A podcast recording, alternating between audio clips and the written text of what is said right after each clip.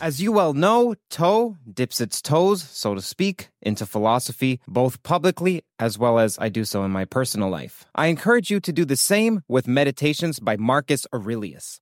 Nearly 2,000 years after it was written, this guide to personal growth remains eminently relevant for anyone seeking to lead a meaningful life. Meditations isn't your average self help book. In fact, it was the emperor's personal journal, and this makes it useful not only as a form of propositional knowledge, but to aid perspectival knowledge, something that John Vervaeke talks about as exigent, though missing in our culture. We sit in this improbable, even preposterous position of having the opportunity to peer into one of the deepest, soul searching, thoughtful, private questions, internal struggles that the once leader of the world thought about in his moments alone like, man, I would love to interview him if Marcus were a guest on Toe. Maybe he would be a fan of the CTMU. Maybe he would be a Kastrup sympathizer. I'll leave that up to you. Dive into the philosophies of Marcus Aurelius today with the book that Ryan Holiday said is the greatest book ever written. Meditations is available from Penguin Random House at prh.com slash meditations. Ross Coulthart is an Australian investigative journalist for programs like 60 Minutes, and he's one of the few acclaimed journalists to take the phenomenon of UFOs seriously. His new book, In Plain Sight, is an investigation into UFOs, as well as ostensibly impossible physics, and is linked below. Click on the timestamps if you'd like to skip this intro. For those of you who are new to this podcast, my name is Curt Jaimungal. I'm a filmmaker with a background in mathematical physics, dedicated to the explication of what are called theories of everything from a theoretical physics perspective, but as well as delineating the possible connection consciousness has to the laws of physics, provided these laws exist at all and are knowable to us. I'm a callow novice in this area, and thus most of my questions would be callow, which is why I generally turn it to the audience who comprise people far more knowledgeable on the topic of UFOs than myself. My angle is with regard to theoretical physics, particularly unification, and with regard to consciousness. Some don't have the time to watch a two hour podcast on the topic of UFOs, or a 2.5 hour podcast on knot theory and quantum field theory, or a four hour podcast of Chris Langan's CTMU, or have time to watch a seven hour video on the topic of consciousness, such as that with Leo Gura, which is why there's a second channel called Toe Clippings. It's essentially shareable, ingestible 2 minute to 15 minute bites. The link to that channel is in the description, or you can search Toe Clippings on YouTube, though be prepared for the repugnancy that follows. If you enjoy engaging and witnessing real time conversation on the topics of physics, psychology, consciousness, and so on, then check the description for a link to the Discord and the subreddit. There's also a link to the Patreon, that is patreon.com slash curtjaimungal, as the patrons and the sponsors are all that allow me to do this full time. It would be near impossible for me to have conversations with Fidelity on the topics of loop quantum gravity, string theory, geometric unity is coming up at some point, if not for your support. Thank you, and that link again is patreon.com slash Curt With regard to sponsors, there are three. The first sponsor is Algo, Algo is an end to end supply chain optimization software company with software that helps business users optimize sales and operations, planning to avoid stockouts, reduce returns and inventory write downs, while reducing inventory investment. It's a supply chain AI that drives smart ROI, headed by a bright individual by the name of Amjad Hussain, who's been a huge supporter of this podcast since near its inception. In fact, Amjad has a channel now, a podcast, about artificial intelligence and its connections to business as well as consciousness.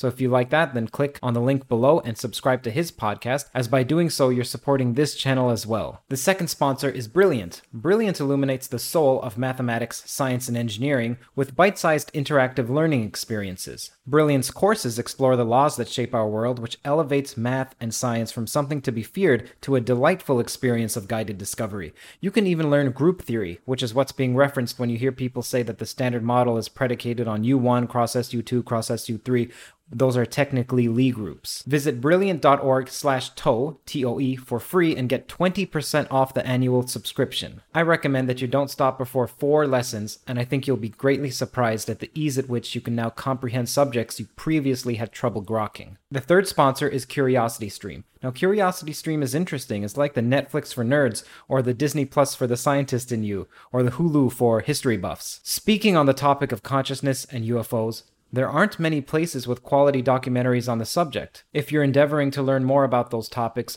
CuriosityStream acts as an ancilla to that quest, furnishing a variety of documentaries on consciousness and UFOs. I recommend you watch Stephen Hawking's Favorite Places, which combines quite a few of the interests of this channel, namely the unification quest in physics, alien life, and artificial intelligence.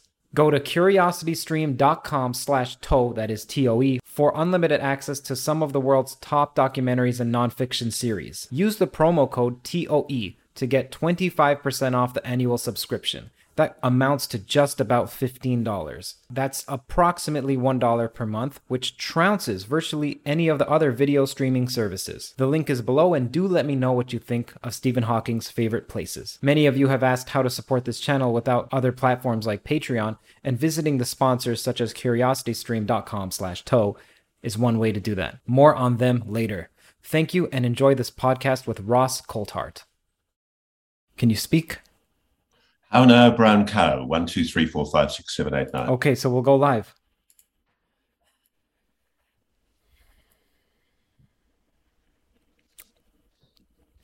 Okay, if you can hear this, see this, then type in Senzu bean. Senzu bean. So, Ross, is this your first item of the day, or did you have some other tasks you got to before this? It's my first item of the day. I've just rolled out of bed, to be honest, Curt, and uh, had my, my first my first coffee of the day as well. Great, great, great. Okay, all right. It seems like we're live. So the first question comes from AAA Star Trader. Ross, you've linked cattle mutilations to UAPs, and he's he's wondering if you have heard of human mutilations, potentially with special force assistance. Look, there's a lot of claims. Uh, I mean, I've, I think the most substantive evidence that I've seen to date that substantiates that there is indeed a danger for humans posed by UAPs is the Colares Brazil incident, uh, which my friend James Fox, the filmmaker, is currently investigating in Brazil. But um, yes, I, I, do think there's a link between cattle mutilations and the phenomenon. Whatever it is, I don't know. I have been absolutely swamped with veterinarians, um, animal carers up and down the east coast, particularly of Australia, since I aired the story of Mick and Judy Cook, who live up near Gympie in far north Queensland in Australia. Um, and they've suffered, I think, they know of the loss of 15 cattle, but as far as I know, there's been no human uh, woundings or, or killings or whatever uh, in this part of the world. And I, I shake my head as I say that because it just sounds preposterous. You know, we're talking about animals being mutilated for some reason.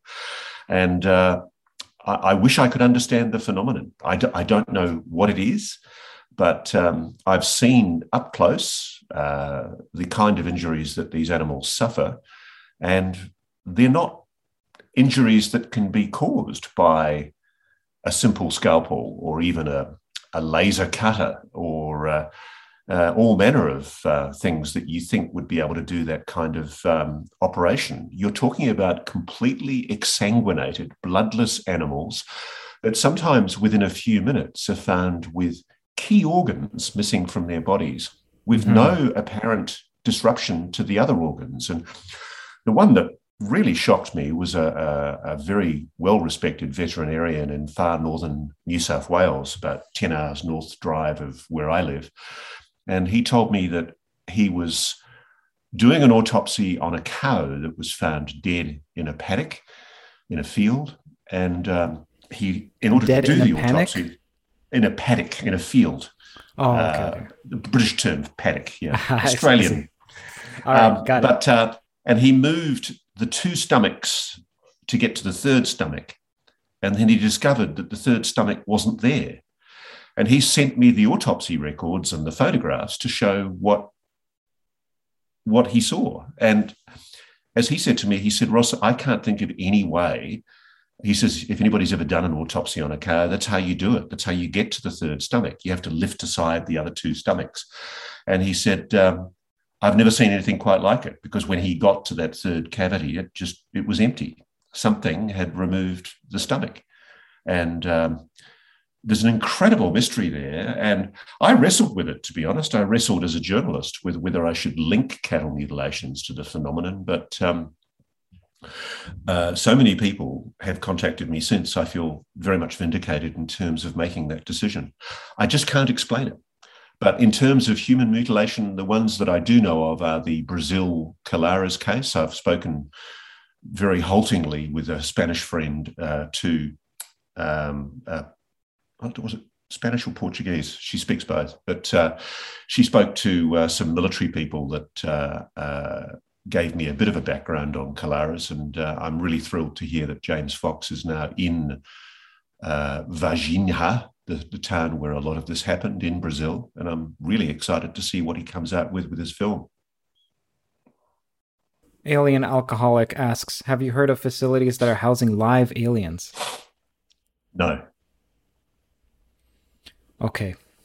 Now, I have a question about those human mutilations. Have you read Robert Dolan's book on the different, it's like a taxonomy of aliens, like a speciation?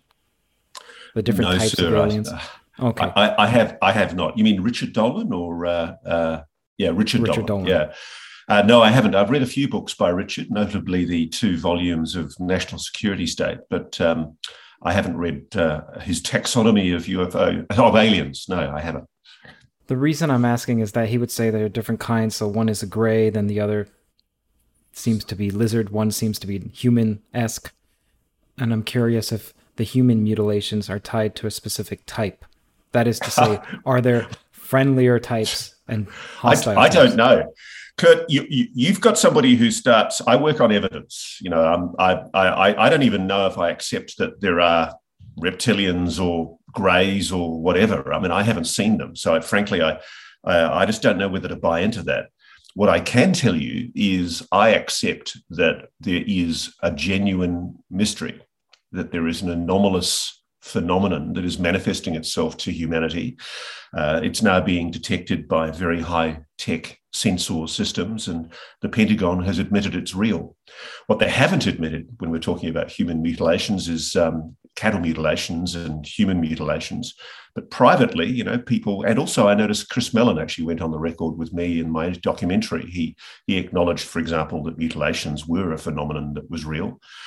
Um, but when it comes to taxonomy of, of aliens, I'm not there yet.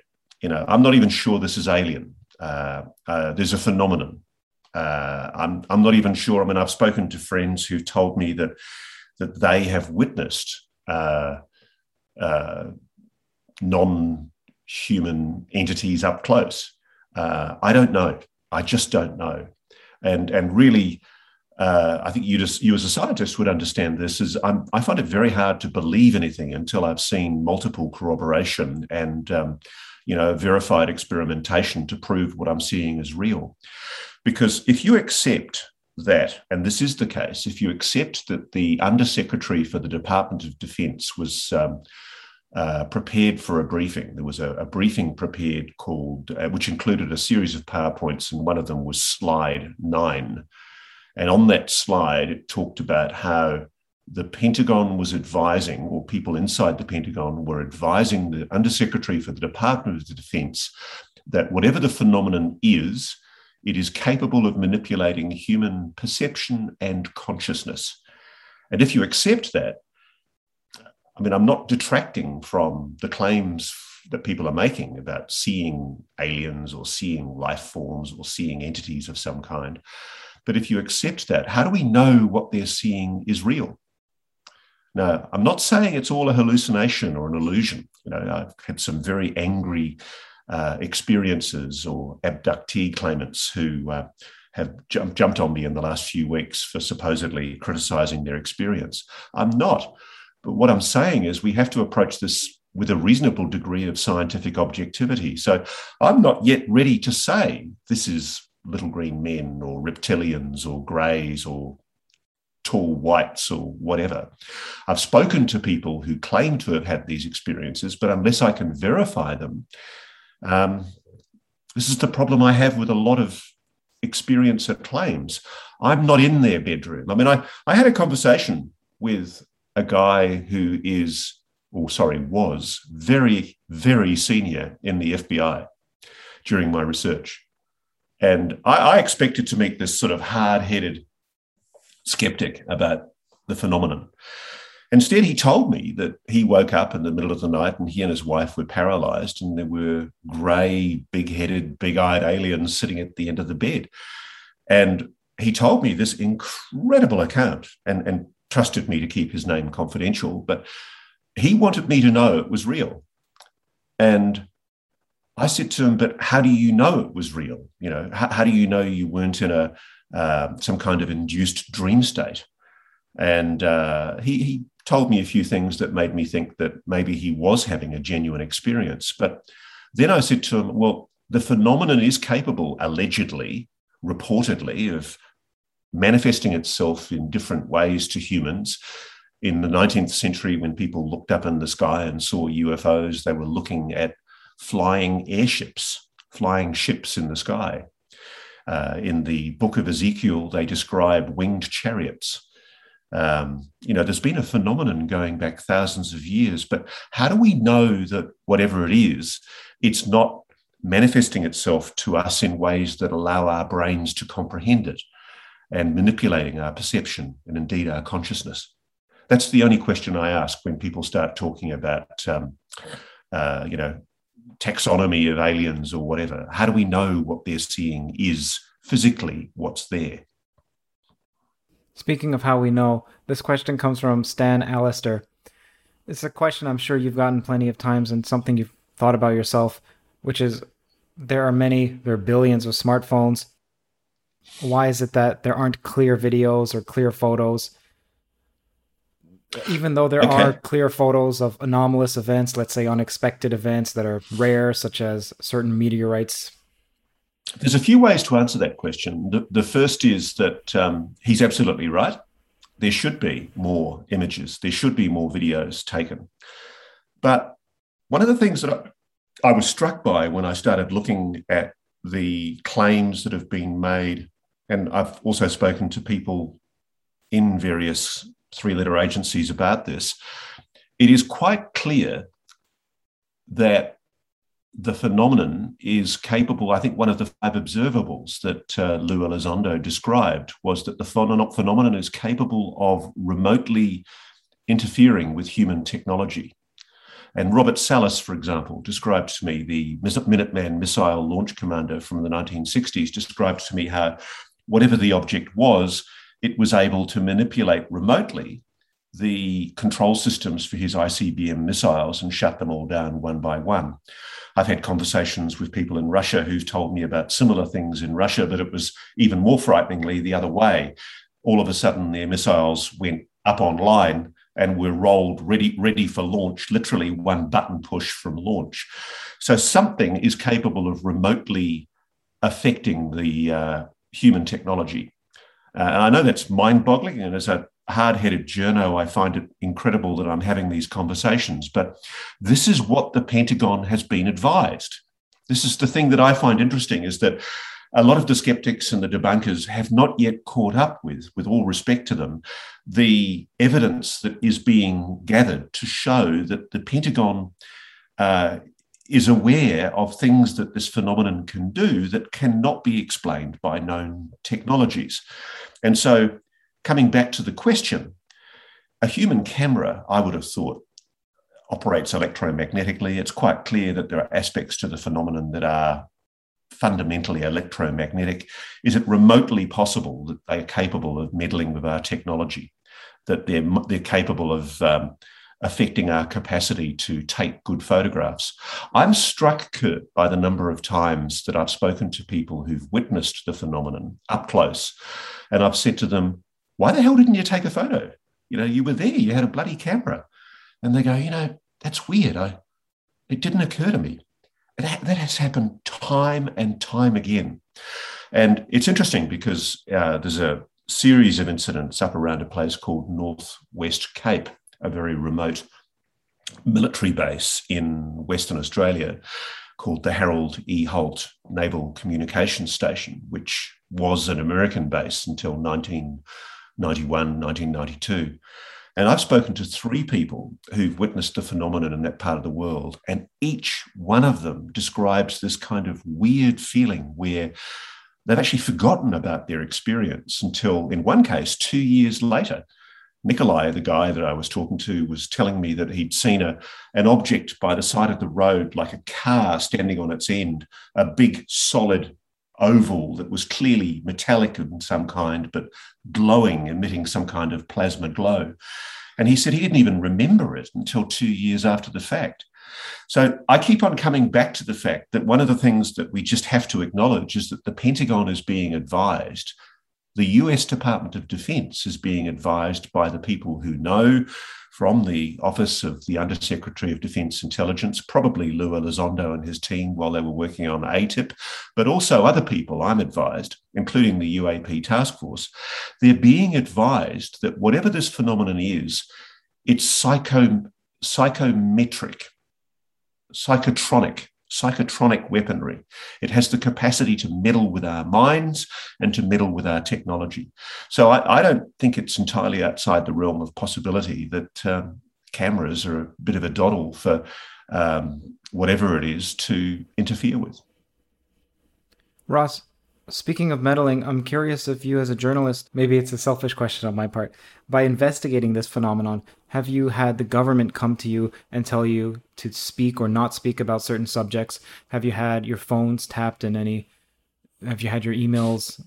Well, emails are tapped to some degree already, but I think you understand what I'm asking. Yeah, I don't want to sound melodramatic, but I, I think any journalist who does the kind of work that I do. I do a lot of national security, a lot of defense, and a lot of intelligence work. I just naturally assume that my phones are off all the time, that, that somebody's listening.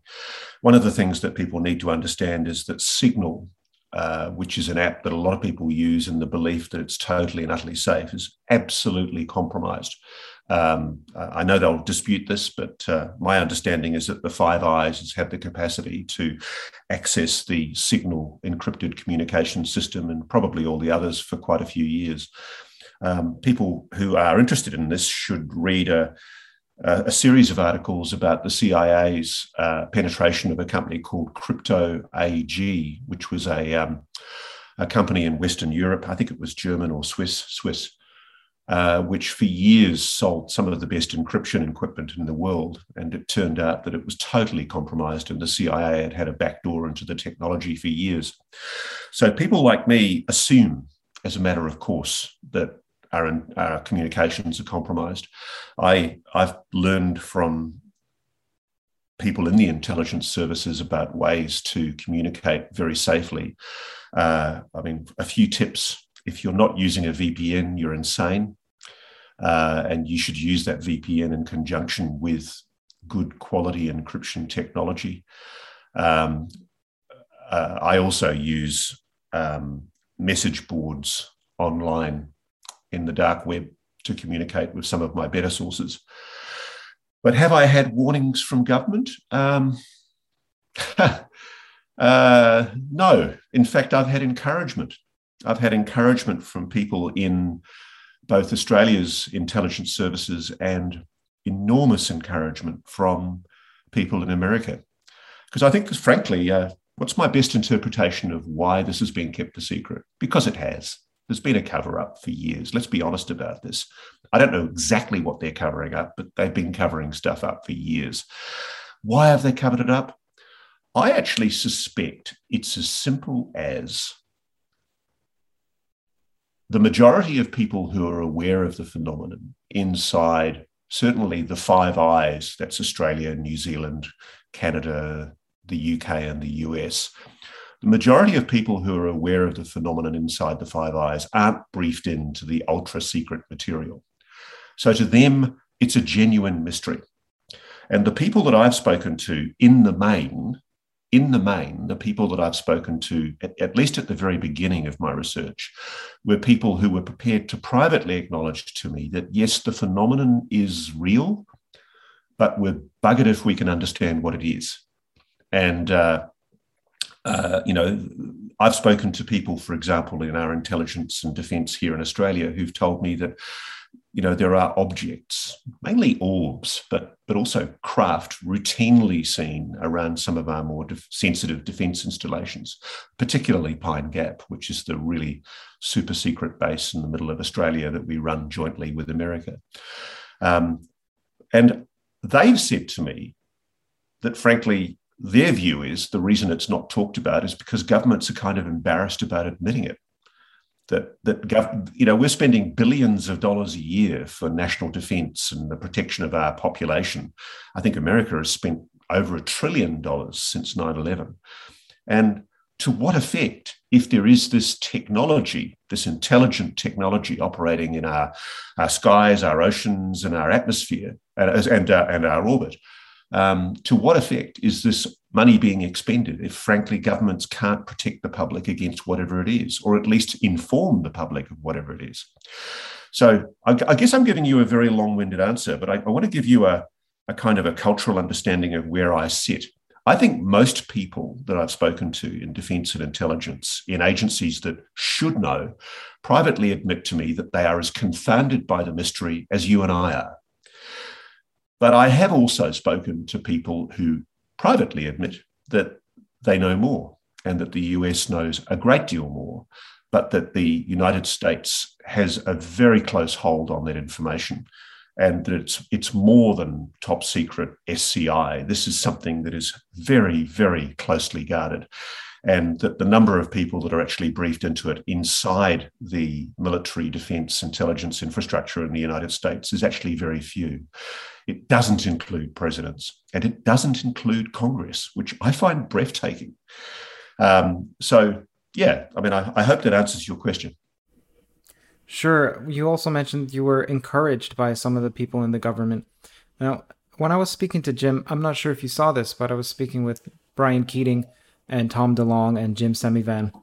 I'll link that in the description. And in that conversation, Jim said, when I asked him, how do you distinguish between psyops or disinformation campaigns and so on, he said that the CIA doesn't conduct disinformation campaigns anymore. It's illegal. Right, oh, right. Bullshit. bullshit. That's just such. A, I mean, I'm no disrespect to Tom. I mean, I'm sorry. i am a keen student of CIA, MI6, SIS, and Australian disinformation over the years. And one of the things you have to be wise to as a journalist that covers intelligence matters is disinformation is part and parcel with great respect of how organizations like the CIA operate. And for heaven's sake, we need them. I mean, we need disinformation.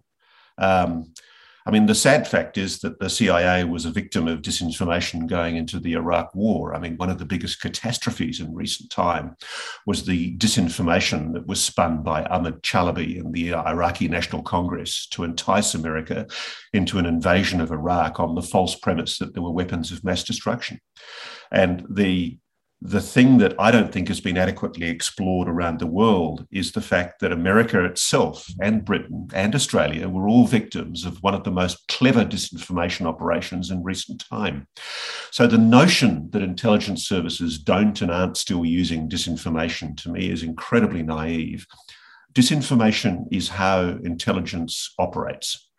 Uh, and one of the things I'm wise to as a journalist is this is why I you know, I've had people tell me, for example, that there are craft, non human technology sitting in warehouses somewhere in America. Now, a lot of people in ufology, when I say that, they think I'm saying, yeah, that's real. I believe it's real. I don't. I can't. Nobody should. Nobody should believe any of this until they've seen it with their own eyes and until we've actually literally kicked the tires of the TR3B, if it does have tires. But frankly, we, we have to be skeptical because one of the plausible explanations for me in my mind about why America might be talking about this stuff now is because it's worried about a confrontation with China.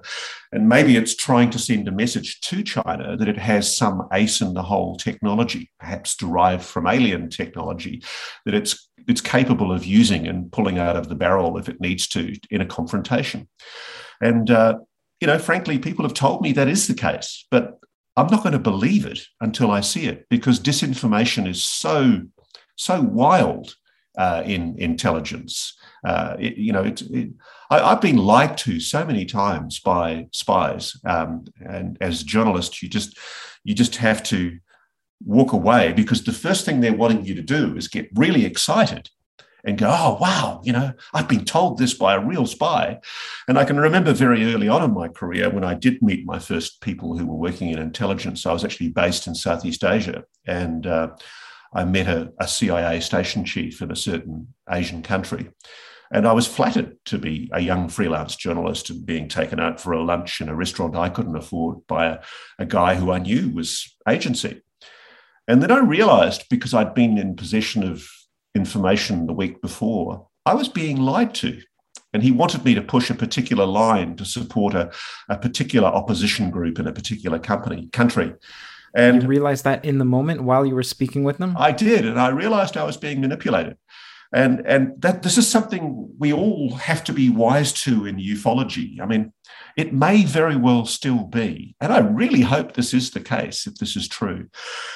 It may very well still be that America really does have anti gravitic technology. You know, maybe they've developed this on their own. And maybe it's got nothing at all to do with aliens. And maybe there's been a clever disinformation program uh, to try and spread the, uh, the, uh, the, the notion around the world that America is invincible because uh, it's somehow got alien technology.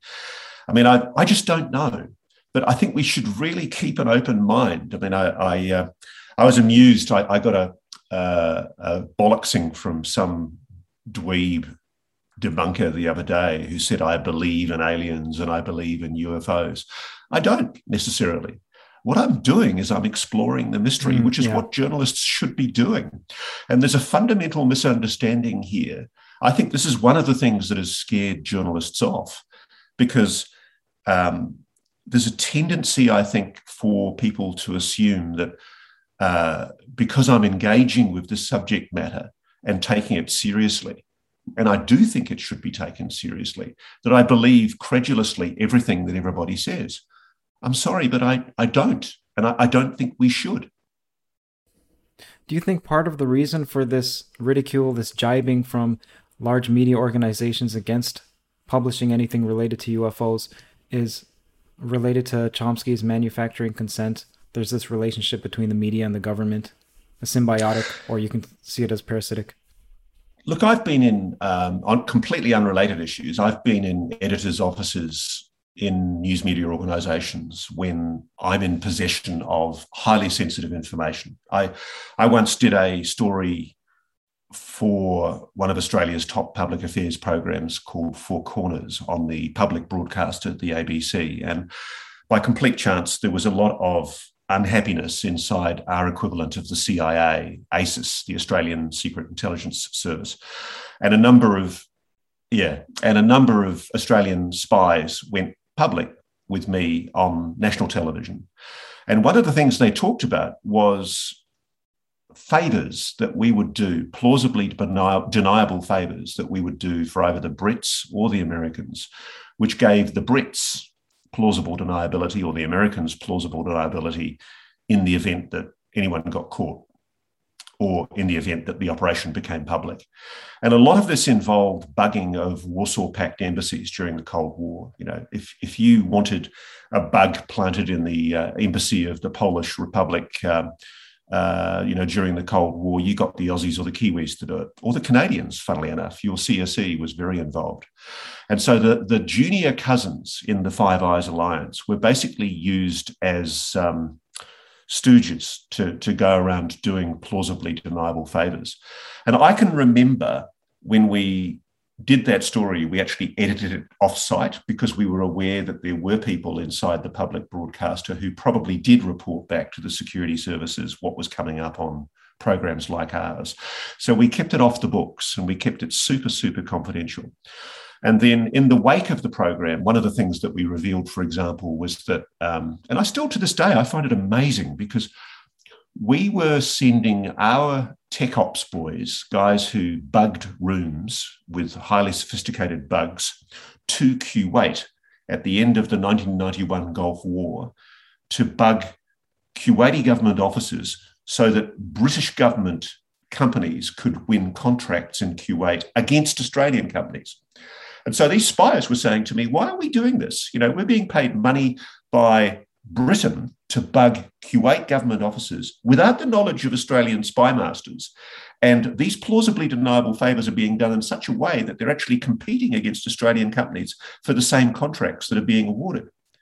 And another thing that was happening was that in the period prior to the handover in Hong Kong, you know, incredibly sensitive um, negotiations were going on between the British held Hong Kong and the Chinese government. And there were Chinese government officers in Hong Kong. And the, the British wanted to know what the Chinese negotiating position was. And so they planted bugs in the Chinese government's offices in Hong Kong. And the people who did that were Australians. And we revealed that on this program. And I can remember, oh my God, the pressure we came under uh, as a TV network, especially because we were a government owned broadcaster. I thought for a while I was going to go to jail because, um, you know, you know, we were revealing national secrets and we'd essentially encouraged people who were under a security oath to reveal what they knew. And the, the nice thing about it was, uh, I'm sure they'd still dispute this to this day, but there were reforms made in the accountability procedures of the intelligence services to improve themselves as a result of what we revealed. And it was a good, healthy purge, frankly. But what it taught me was the the level of undisclosed communication that occurs between government and a news organisation, even a public broadcaster like the ABC in Australia or your CBC in Canada. Um, there are informal chats, there are informal relationships, and it's I'm sure there is surveillance of journalists in this country. I've had reason to believe over the years that, yes, I am being tapped from time to time. I often do sensitive investigations that upset governments. And I guess I just take it for granted that they're going to monitor me. Uh, and one of the things that I'm agonized about is making sure I protect sources. This is one of the big problems for me when I was writing my, my book. You know, you, you agonize about making sure that if you're going to approach somebody and invite them to give information, um, you know, you need to be able to protect them. You have an ethical responsibility to protect them. And uh, I've worked out ways of doing this in the course of my research for the book that I hope have protected the confidentiality of some of my more sensitive sources. But um, yes, uh, there is a nexus between media organizations and government when it comes to intelligence related matters that makes it very, very difficult for me to say that we are absolutely free and I've seen compromises made inside organizations when we've got big stories, which I find kind of puzzling and irrational. And it, it reeks to me that somebody's ahead of me. I had an incident once where I was investigating um, uh, what are called disruption operations. There were refugees coming on boats from Indonesia across to Australia. And I stumbled by complete chance across a people smuggling disruption operation being run by, I thought, our federal police. And it was done in conjunction with members of our defence forces. And it was only belatedly that I discovered that it was being done also in conjunction with our ASIS, our Secret Intelligence Service. And you know, there was some pretty, pretty grubby things being done to stop boats from getting to Australia, to disrupt people smuggling operations. And that's the scariest I've ever been in my career when I think one morning I came into my office early and I turned on my computer. It had just been in sleep mode. And I suddenly realized that the cursor on my screen was moving through files and I wasn't touching it. And more importantly, whoever the person was, when I did take control of the cursor in the two or three minutes before they realized that they'd been compromised, I realized that whoever they were had super user status. They were logged into my system as a super user, and I could get into anywhere on the network, into places that I couldn't normally get into. And I still remember I rang the IT department and I said, um, Guys, are you in my computer? And they go, No. And I said, I've got this weird thing where the cursor's moving on its own accord. And they told me, you know, check your mouse, you know, all these silly things, turn your computer on again and off again. And then um, and then I said, yeah, but I can get into X file. And I didn't say what I'm not saying here what that file was, but suffice to say, the network at the time that I, the network that I worked for at the time was owned by a billionaire called Kerry Packer. And I realized that not only did I get into all of the files in the news network, I could also get into all of the files in his business network. And I remember I said this to the IT guy, and I could hear him running down the corridor towards my office. And then both of us watched as this cursor moved across my screen and then eventually just disappeared.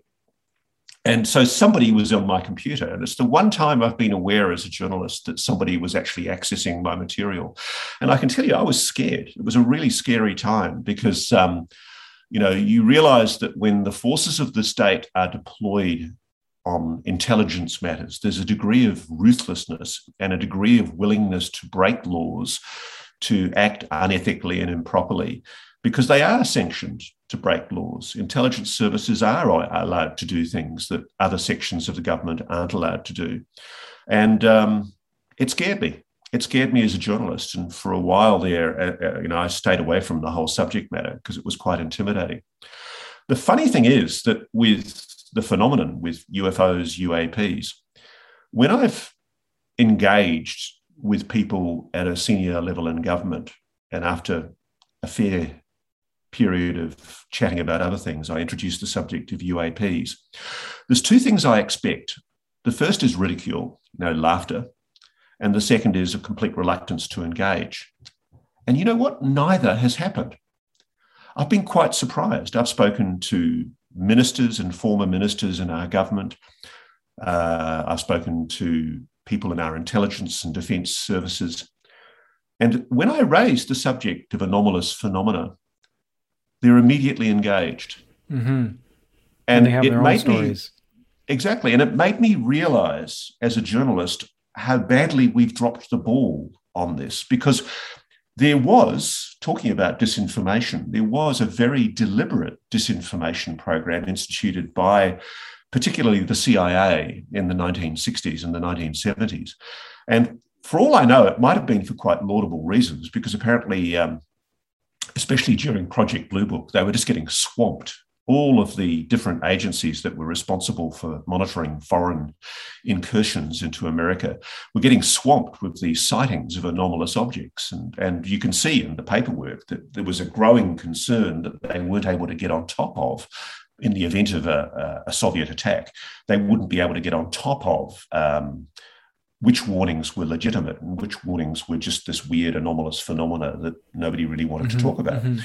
And uh, I can sort of understand why they wanted to shut it down. To me, that's a semi-plausible reason, and it's interesting because when I when I have engaged with people about this in um, government, I've actually been very pleasantly surprised, and and it's why, as a journalist, I feel motivated to continue because there is a uh, a willingness to accept that, yes, this is a legitimate subject for investigation. And yes, our friends, the Americans, are probably hiding something from us. We accept that, Roscoe, but that's pretty, pretty much parcel and parcel of the Five Eyes.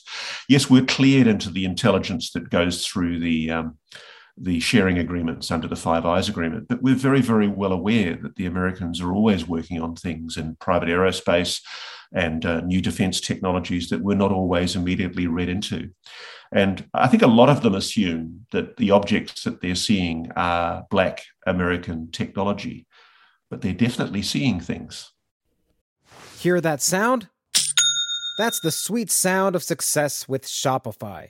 Shopify is the all encompassing commerce platform that's with you from the first flicker of an idea to the moment you realize you're running a global enterprise. Whether it's handcrafted jewelry or high tech gadgets, Shopify supports you at every point of sale, both online and in person. They streamline the process with the internet's best converting checkout, making it 36% more effective than other leading platforms. There's also something called Shopify Magic, your AI powered assistant that's like an all star team member working tirelessly behind the scenes. What I find fascinating about Shopify is how it scales with your ambition. No matter how big you want to grow, Shopify gives you everything you need to take control and take your business to the next level. Join the ranks of businesses in 175 countries that have made Shopify the backbone of their commerce. Shopify, by the way, powers 10% of all e commerce in the United States, including huge names like Allbirds, Rothy's, and Brooklinen. If you ever need help, their award winning support is like having a mentor that's just a click away.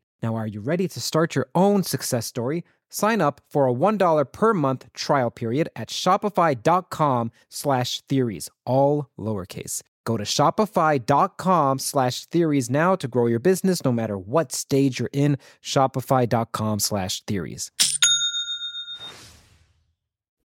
Razor blades are like diving boards. The longer the board, the more the wobble, the more the wobble, the more nicks, cuts, scrapes. A bad shave isn't a blade problem, it's an extension problem. Henson is a family owned aerospace parts manufacturer that's made parts for the International Space Station and the Mars rover. Now they're bringing that precision engineering to your shaving experience. By using aerospace grade CNC machines, Henson makes razors that extend less than the thickness of a human hair. The razor also has built in channels that evacuates hair and cream, which make clogging virtually impossible. Henson Shaving wants to produce the best razors, not the best razor business. So that means no plastics, no subscriptions, no proprietary blades, and no planned obsolescence. It's also extremely affordable. The Henson razor works with the standard dual edge blades that give you that old school shave with the benefits of this new school tech. It's time to say no to subscriptions and yes to a razor that'll last you a lifetime. Visit hensonshaving.com slash everything. If you use that code, you'll get two years worth of blades for free.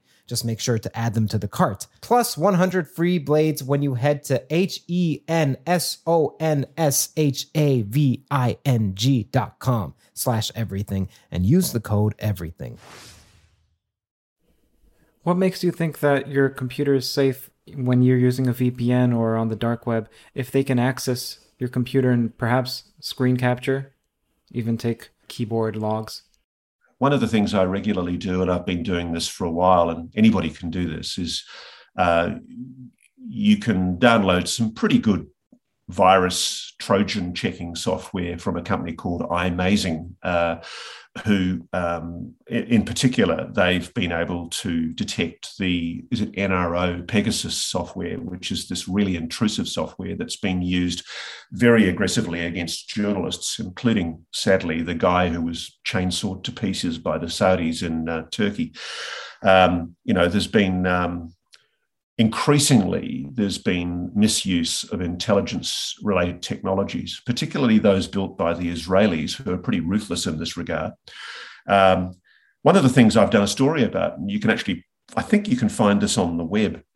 When I was at 60 Minutes Australia, uh, I did a story that actually CBS 60 Minutes picked up as well on the um, SS7, the signaling system 7 system that operates behind mobile phone telephony, which essentially leaves a backdoor in all mobile phones.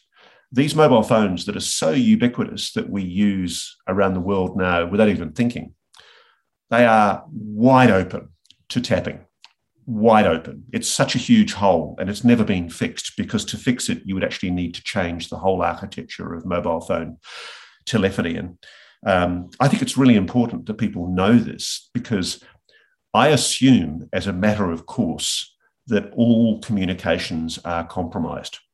Um, uh, I I use communications systems that, to a lot of people, would look insane uh, to protect the security of some of my more sensitive contacts, and that literally involves both of us logging on with a VPN and Tor software going into the dark web and accessing a place in the dark web where we essentially leave messages for each other.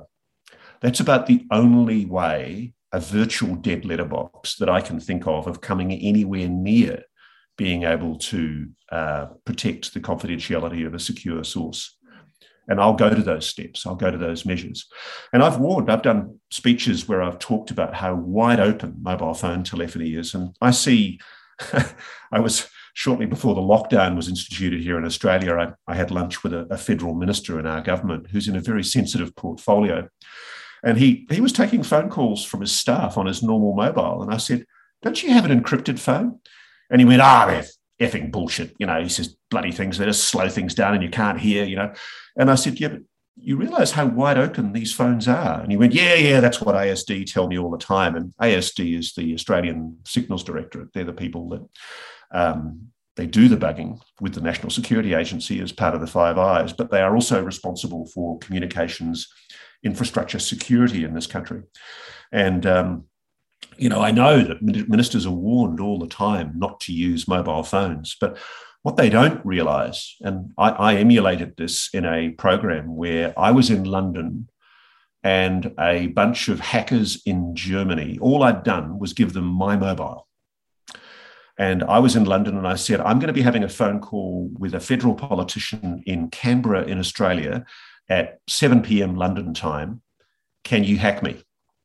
And these German hackers from the Chaos Computer Club, uh, working with a German company that, um, with legal authorization from the German government, we're using a SS7 portal, which is a portal that opens on the internet to give you access to mobile phone telephony they were able to hack my phone call by only knowing my phone number. Because once they had my phone number, they were able to get my IMEI code. Once they had my IMEI code, they were then able to patch into my phone call using this signaling system 7 backdoor messaging channel that's used for mobile phone telephony. And I really think this is important. And I'm sorry if I'm sounding like a nerd for a moment, but if anybody wants to see my story about this, I'm pretty sure it's on the web. Just Google Ross Coulthart mobile phone telephony, 60 Minutes Australia. It is an absolute outrage that the communications companies haven't patched up these holes. And I always laugh when you read Apple giving assurances that their phones have been made more secure or where you read people from different encryption companies talking about how safe their phones are because they've got encryption and you know various levels of 2 245 bit encryption or whatever. The reality is that if you have the back door that exists in mobile phone telephony mobile phones are wide open. All governments know this and all spy organizations know this and a lot of private corporations that sell data know this. And uh, one of the things I did as part of my research was I, I uh, approached companies in the US that freely sell this technology. They offer it for a lot of money to anybody prepared to pay. And you could literally listen in. I could, if I wanted to listen to all of your phone calls, Curt, and I had the money, I could do it tomorrow. And it doesn't matter what you put on your phone. And so people have got to stop thinking that communications are in any way safe. And I say this to journalists all the time. I, I occasionally teach at journalism schools and I say to students, you know, you guys really need to understand the importance of protecting sources. And there's always a kind of a nervousness about it because for millennials, this is how they communicate. This is how they engage. This is how they engage with culture. And what we don't realize is um, how much we've given away as a result of having this easy communication access and what it's doing to investigative journalism. Because uh, I assume, as a matter of course, that if I'm communicating on a mobile phone, any communication is being monitored and listened to. Does that apply to if you're browsing or if you're going on YouTube or messaging over a certain app? Or is it only when you call someone? Uh, it's if you're using your mobile phone either on the web or as a communication tool, they can they can track you. Um, there's no problem. It's very very easy to get hold of anything, any data, any voice message, any data, any anything that's going over your phone if you're using your phone. Um, when it comes to say using your PC or your Apple laptop to um, browse the internet, I mean, sure, you should use a VPN, and I use Tor a lot for confidential communications with sources and for searches where I don't want people to know what I'm searching. There's a great search engine called DuckDuckGo, which is an anonymized search engine.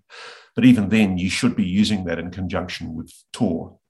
Uh, and you should be updating the latest versions of Tor. Uh, I'm I'm also uh, I, I, used for years a thing called PGP, Pretty Good Privacy, which was a, an encrypted um, uh, system. And uh, if people look, they'll find there are very similar systems like that that are, that are commercially available. And uh, again, because of crypto AG, which I told you about earlier, I assume that all of these have got backdoors in them and that a determined state uh, aggressor can access any communications it wants to.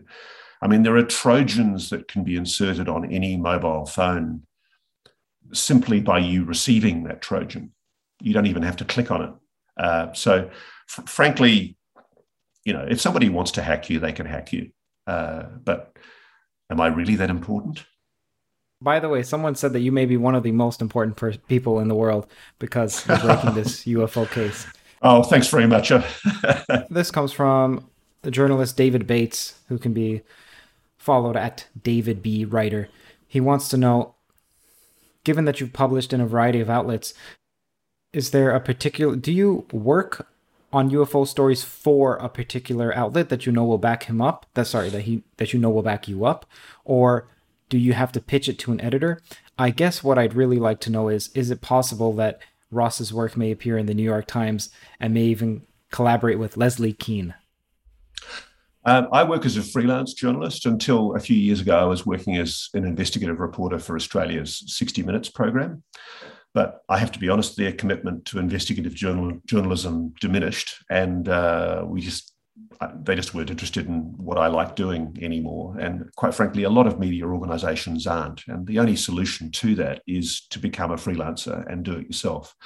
And I've been really happily surprised because there are other organizations that do want my content. And I've freelanced, I've sold articles all around the world, I've made TV documentaries. Um, both here in Australia and overseas. I'm an independent producer. I'm I'm pitching documentary series and dramatization series at the moment.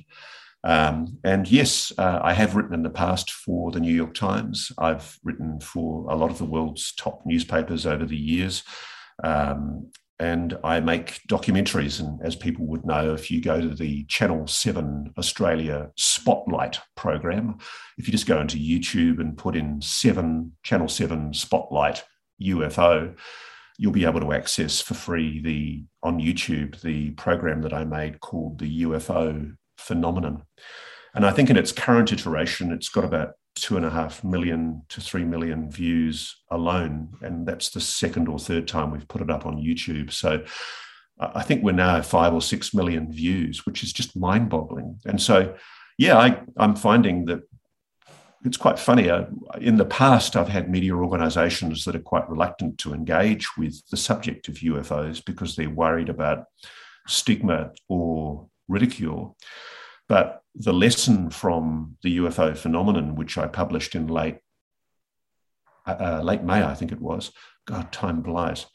But the, the lesson from that film is the audience know what the audience wants. I, I, I have just been overwhelmed in the last few months. I'm physically and mentally exhausted at the moment from the, the scale of response that I've had to both my book and also to the film.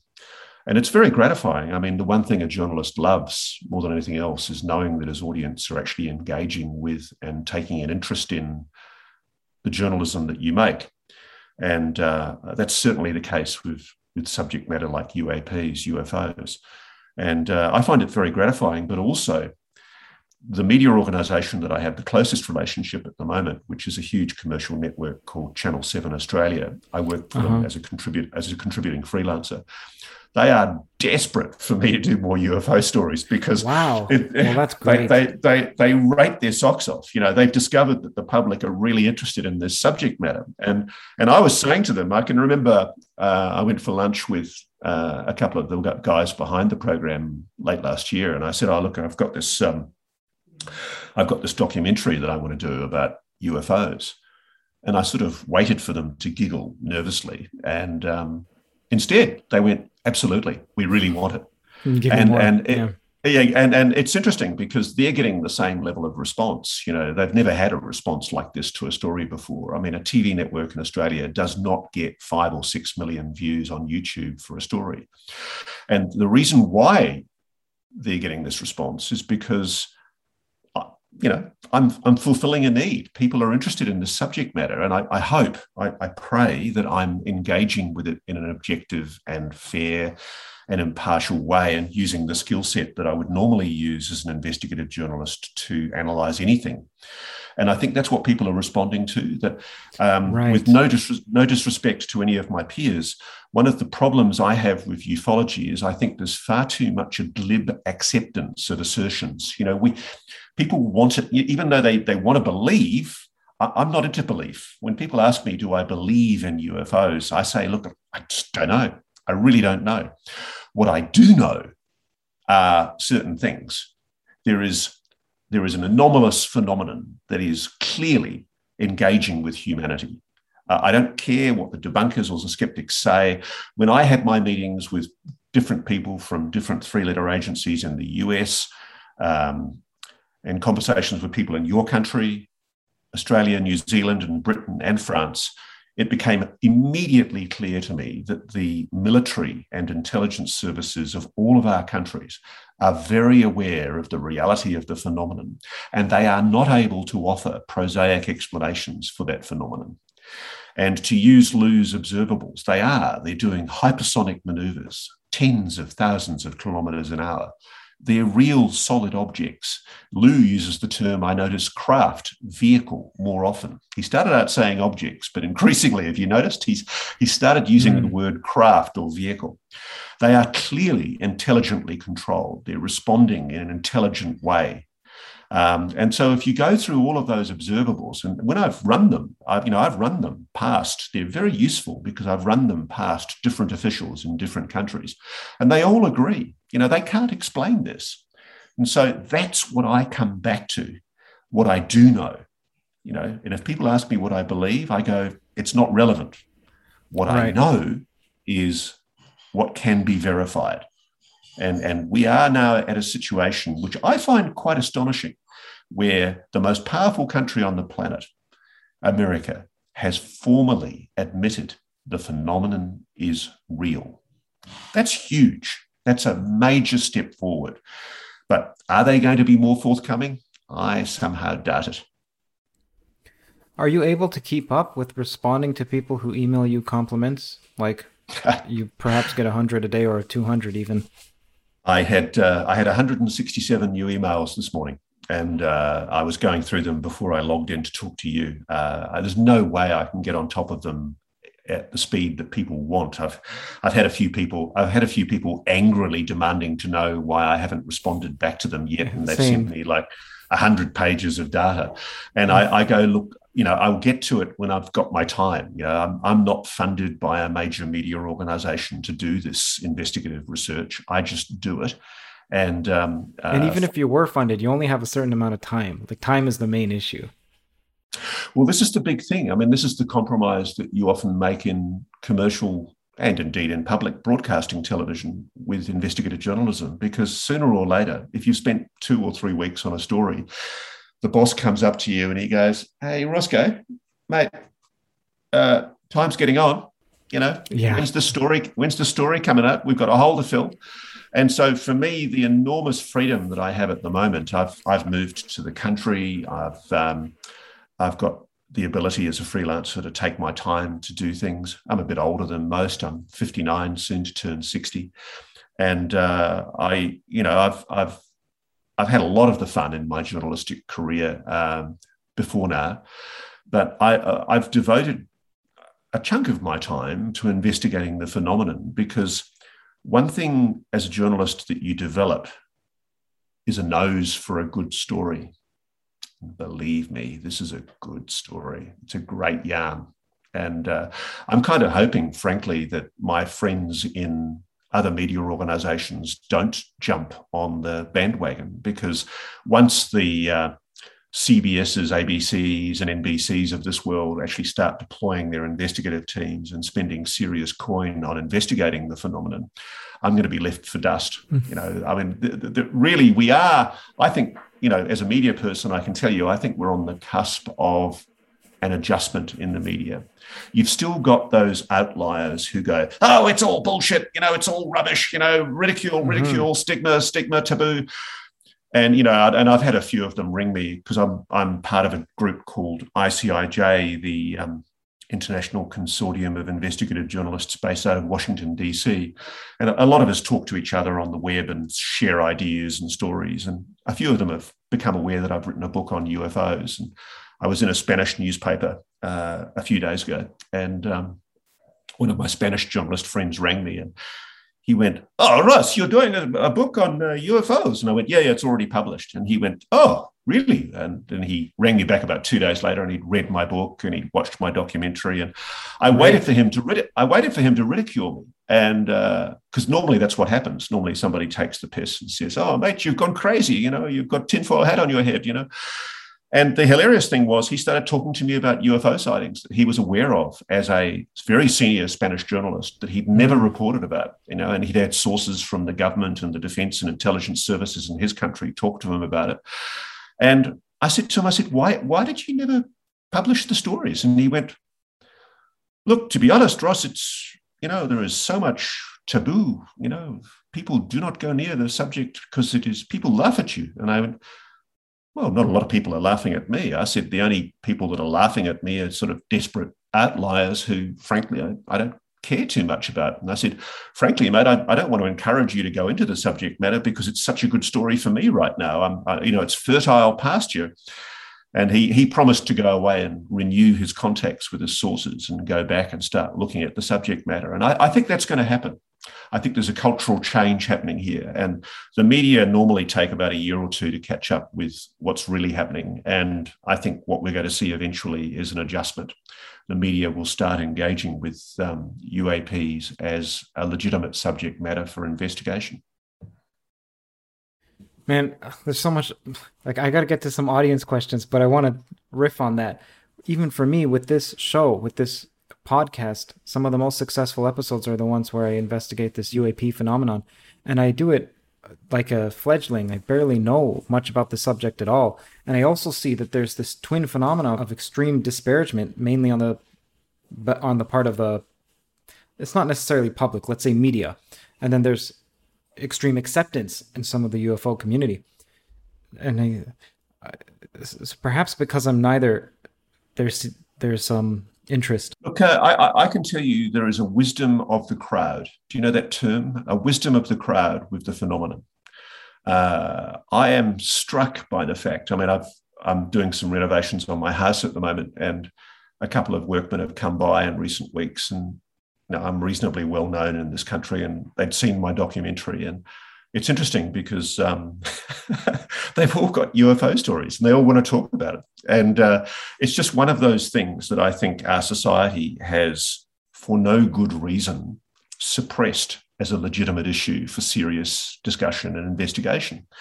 And uh, what I'm struck by, I mean, we're not allowed to go to dinner parties at the moment in Australia because we're basically operating under authoritarian lockdown rule. It's outrageous. I just can't believe how meek, supposedly anti authoritarian Australians are being because we've basically all been locked up in our homes for the last few months. But in the period before that, when I went to dinner parties or social events and told people I was working on a book about UFOs, people were really interested.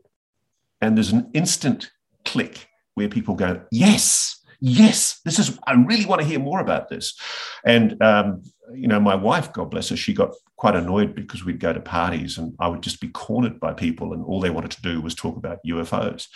And uh, it's interesting because um, I, uh, I went to a conference in Canberra, which is our capital city in Australia, uh, and it was a conference that was attended by a number of defence and intelligence officials. And I was just in a corner talking to an admiral in our navy, and um, uh, this other bloke walked up. I won't say who he was, but he was from a certain agency, and and he said, "Oh, oh, are you talking to Ross about UFOs?" And uh, and I went, "No, no, no, no. We're talking we're, we're, we're, talking about the submarines." And um, and uh, it was very funny because then the guy I was talking to went, "Oh, forget submarines. What are you talking about? UFOs? Are you writing a book on UFOs?" And then immediately, uh, you know, this guy starts talking to me about. Um, uh, he was a submariner, and uh, he was talking to me about how Australian submarines re- regularly encountered what he called USOs, uh, mm. underwater mm-hmm. submerged objects.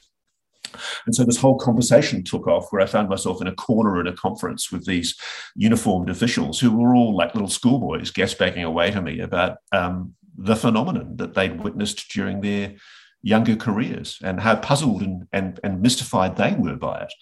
And uh, I ventured to suggest, I remember one of them, I said, look, do you think the Americans know a lot more than they're, they're letting on? And he just tipped his head back and went, oh, of course they do.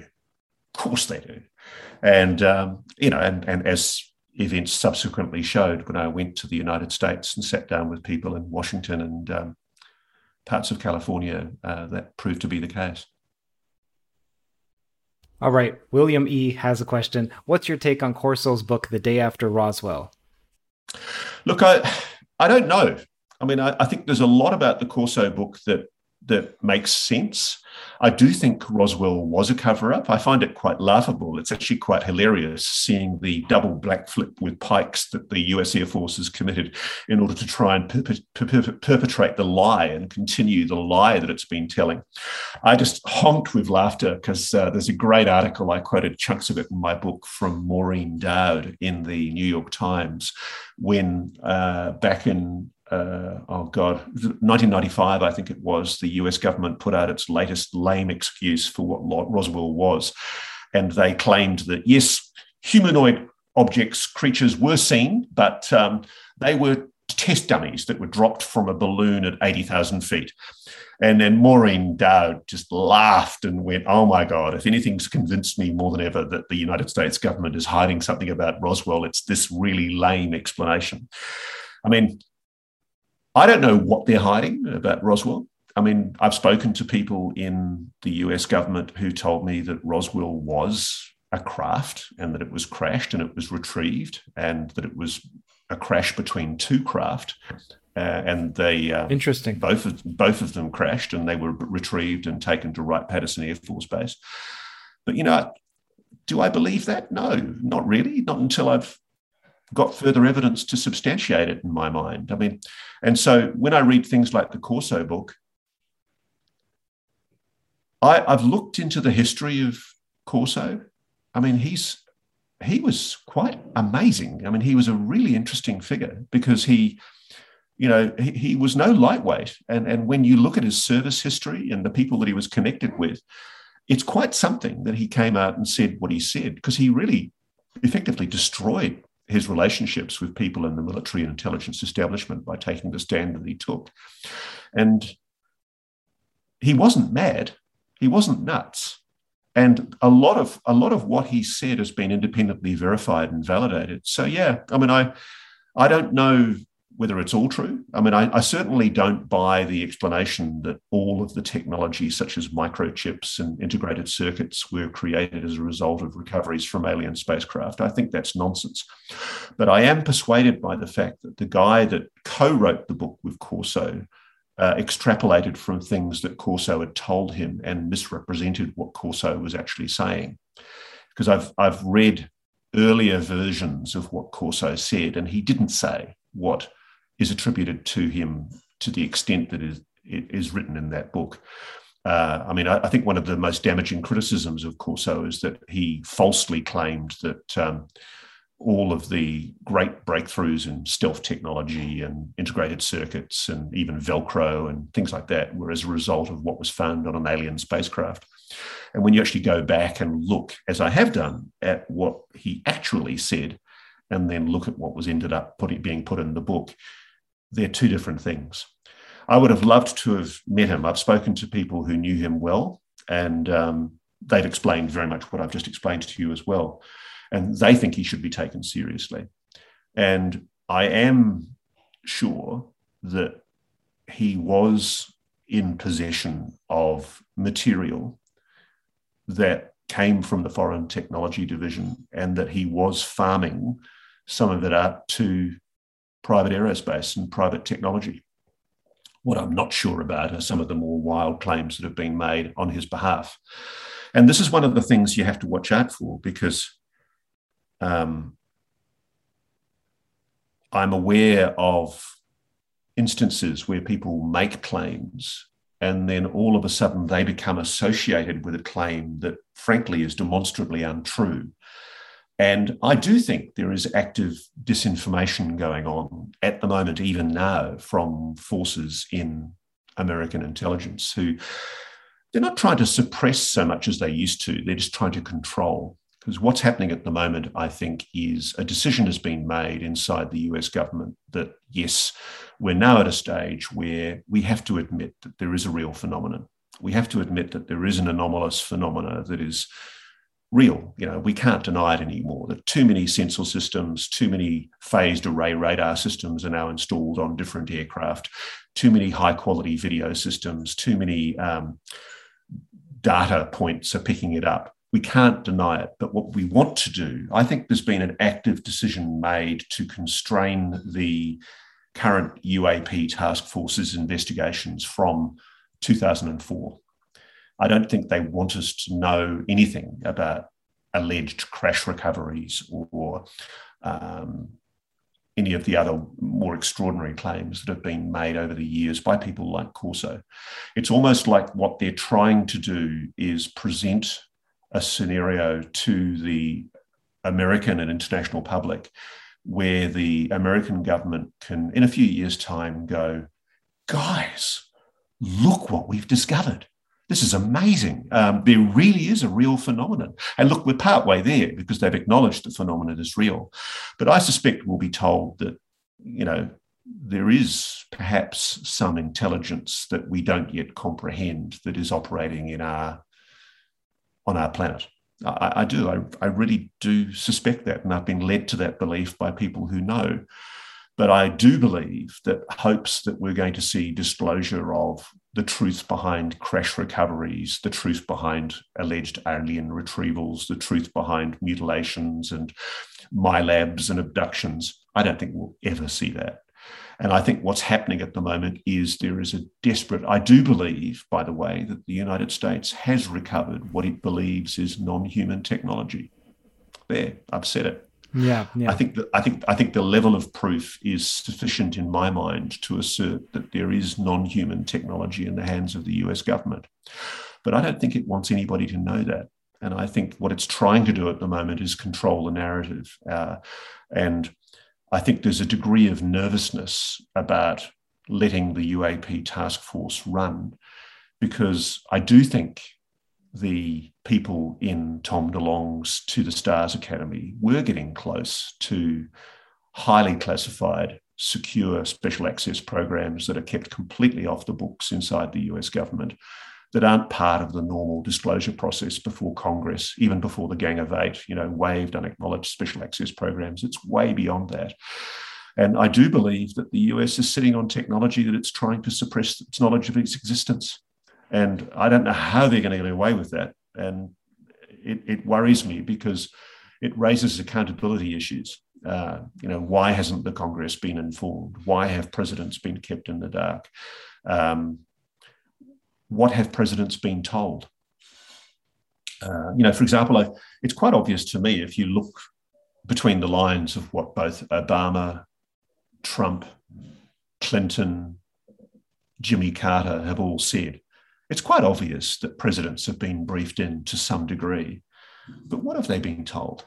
You know, uh, is there a group of generals and intelligence people inside the uh, the Pentagon and the CIA who are trying to control the narrative? I, I, I suspect there is, and I, I, think there's a battle going on inside different intelligence agencies in the US to try and one one group is more open and transparent and thinking that they're duty bound under the constitution to be more open and obliging to reveal what they know because there's no good reason not to reveal it. But there's another group that probably also because of religious ardent zealotry are reluctant to see the full story told. I think for a lot of people who are of extreme religious faith and that's not to be in any way critical of people who are believers um, I think a lot of people, because I do think, you know, I, I, think the Vatican, for example, has made it quite clear that if you are religious and if you believe in ETs, we are they are all God's children. You know, I, I don't mm, think the idea wow. of alien life is incompatible, and people should take a closer look at what religious institutions like the Vatican have actually said about this. But um, I'm told, and I've been told this by multiple sources, that there are people of extreme conservative religious viewpoints inside the CIA and also inside the Defense Intelligence Agency and other agencies who are hostile to revealing the extent of what the US government knows. And I do know because they believe they it's connected to what's demonic. They think it's demonic. They think it's satanic, and who knows? I mean, I, I'm not religious, but it might be. maybe we're all going down a very dangerous path. Right. Okay, so this question comes from Harry White. He wants to know if you've seen any orbs or any UFO phenomenon or and or what is his opinion with the summoners? Summoners. I don't know what he means. Oh, you mean CE5, that sort of thing. I'll assume that's what he means. Okay. Um, I, I, I haven't had any direct experiences myself with the phenomenon. I wish I had. I'd love it if make your job easier. Green, ah, wouldn't it be fantastic? I've, I, I have been. There's a guy called Damien Nott, N O T T, here in Australia, who's quite astonishing with his ability to know when the phenomenon is about to manifest itself. And I remember he was I was sitting with him on a sofa in his house in Pennant Hills in northeastern Sydney and uh, northwestern Sydney, and he just suddenly went, "Oh, excuse me," grabbed a camera, went outside, pointed it up in the air, and got vision of an object moving erratically across the sky. And I said, "How did you know that that was going to be there?" And he went, "I, I, I don't know. I just don't know." But um, I commend his work. He's, he, he did an excellent film called Australien Skies, alien as in A L I E N. Um, but um, he's just got the most extraordinary collection of um, objects that he's seen, and he does seem to be able to mentally engage with the phenomenon. I mean, and when when I've got, as I have done, I've got people in defense and intelligence in the US telling me that whatever this phenomenon is, it engages in a mental way and almost a telepathic way with human beings. I mean, I, I, you know, debunkers can scoff as much as they like. You know, I, I mean, when, when, people are telling me this, I I, uh, I can't dismiss it. And more importantly, I've I've I've seen people who purport to be able to do what um, I think Stephen Greer calls uh, CE5, and um, you know, I've, I, I can't dismiss it. Speaking on the topic of consciousness and UFOs, there aren't many places with quality documentaries on the subject. If you're endeavoring to learn more about those topics, CuriosityStream acts as an ancilla to that quest, furnishing a variety of documentaries on consciousness and UFOs. I recommend you watch Stephen Hawking's Favorite Places, which combines quite a few of the interests of this channel, namely the unification quest in physics, alien life, and artificial intelligence. Go to curiositystream.com slash TOE, that is T-O-E, for unlimited access to some of the world's top documentaries and nonfiction series. Use the promo code TOE to get 25% off the annual subscription. That amounts to just about $15. That's approximately $1 per month, which trounces virtually any of the other video streaming services. The link is below, and do let me know what you think of Stephen Hawking's favorite places. Okay, this question comes from Poop Dig. What does he think? I know. what does he think of Admiral Wilson? I mean, why does he think Admiral Wilson docs are legit? And I believe you've explained this in your in plain sight, but if you can give it to people yeah. who haven't uh, read that book. actually, actually, if he reads my book, he would see that I concede at the end of my analysis of the Admiral Wilson documents that we cannot reach any conclusion about them until and if either Tom Wilson or Eric Davis concedes that the documents are a real account of a real conversation. Um, I do believe that there is a strong body of evidence to suggest that the provenance of the documents is very, very solid. And uh, I write about a guy to whom I give the pseudonym in my book, The Spaceman. And uh, he was a very, very close friend of um, Edgar Mitchell. And it turned out when he got to know me, he confided that he was the custodian of Edgar Mitchell's private UFO archives. And um, he allowed me access to those archives. And in those archives is the original of the Admiral Wilson document that was leaked out onto the web in about 2018. And uh, that was done by a good friend of mine here in Australia, James Rigney, who passed it on to Grant Cameron and Richard Dolan. Uh, so I'm very sure of the provenance of the Admiral Wilson document. It came from Edgar Mitchell's estate. And I'm also very sure that it was written by Dr. Eric Davis, a man for whom I have an enormous amount of respect. Um, and I'm pretty sure that the document was faxed by Dr. Hal Puthoff to Edgar Mitchell because Edgar Mitchell was on the science advisory board for the National Institute of Discovery Science, which was the private science investigative body that was investigating the paranormal for Bob Bigelow, the aerospace and real estate entrepreneur. And I've also done an analysis of the comments made by all of the people who are parties, if you like, to the provenance of the document. And none of them, you would think, let me put it this way if you were Eric Davis and people were circulating a document that purports to be Eric Davis's notes of his alleged conversation with Admiral Tom Wilson, the immediate past director of the Defence Intelligence Agency, in a car park. Ironically, the car park of EG&G. You couldn't get more spooky than that. You know, the EG&G company in Las Vegas, and they're discussing a covert aerospace company's concealment on behalf of certain elements of the US government and intelligence establishment of retrieved alien technology and how it's been kept secret from the US public for so many years. You would expect that such a wild, wacky conspiracy theory would be immediately denied by a man with a security oath to protect and you know a need to be seen to be a, a loyal patriot of America. You know, you wouldn't want false rumors to be being disseminated on your name. But what has Eric Davis done, if anything? In an interview with Steven Greenstreet on the basement, which for some perverse reason Greenstreet took down, Eric Davis uh, made a number of admissions that I thought were quite pertinent to this, and I write about them in the book. Um, Tom Wilson, of course, Admiral Tom Wilson, in a letter to me, has adamantly denied that any such conversation took place.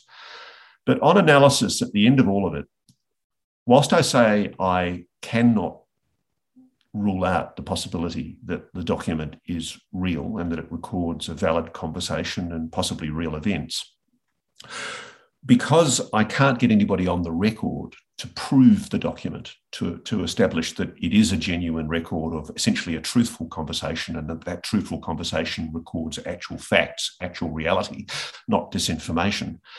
Um, I'm not prepared to assert that the Admiral Tom Wilson memo is for real. Uh, so, contrary to what your interrogator poses, I'm not saying that I have validated it to my satisfaction that it records real events.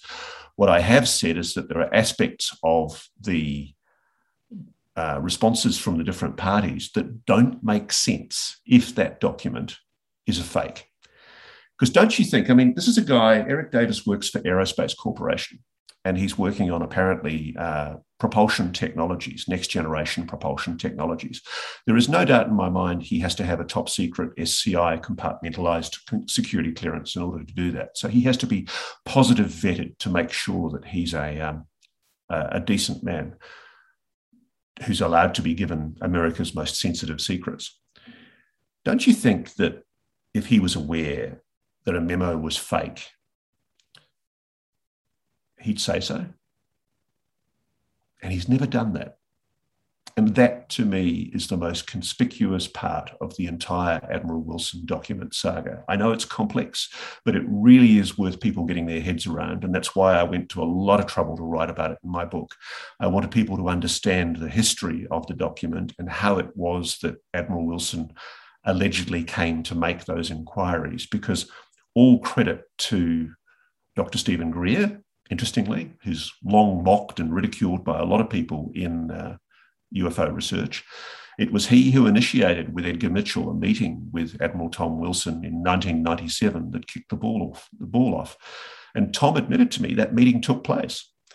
And there are five people um, Stephen Greer, Edgar Mitchell, Shari Adamiak, Commander Willard Miller, and I think one other who were all present and who heard allegedly Tom Wilson making admissions about his inability to get to the bottom of the truth of the matter about UAPs.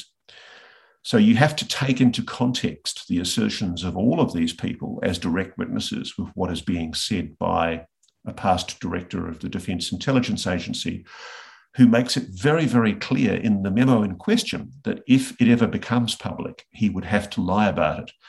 And nobody is to say anything, frankly, in my view, that should detract from the fact that Admiral Tom Wilson is an honourable, decent, loyal patriot. If I was in his position, that's exactly what I would do. He's bound by a security oath. And frankly, it may very well be that there is some solid national security reason that you and I don't yet know that explains why we're not allowed to know this stuff. That's one thing I've, I've been really struggling with. And I just want to make this point. And frankly, if there's anybody out there from any of those three letter agencies that's watching this, I'm wide open to this because this has happened to me before. I once became aware of a military deployment by Australian forces overseas, and I was given a heads up that it was happening. And I queried the Defence Department about it, and I was asked not to run it. And I didn't run it because there was no good reason for me to jeopardize the safety of Australian troops being deployed overseas just for a story. And in this case, I've asked people, I've said to people, is there a legitimate reason why we're not allowed to know about what it is that the United States government knows, the extent of what it knows about the phenomenon? And nobody that I've spoken to has been able to give me a good answer nobody's been able to give me any solid national security reason. In fact, they've suggested that it's just being kept secret for no good reason. It's just a relic of the Cold War. And now there is a small cluster of generals, admirals, and spooks and politicians who are a bit embarrassed that if it all does become public, they're going to have to admit that they've lied for years to the American public, that presidents have been deceived, and there's probably been criminal contempts of Congress. And this is why there should be hearings in Congress. But I can understand why it might be necessary for. Hear that sound?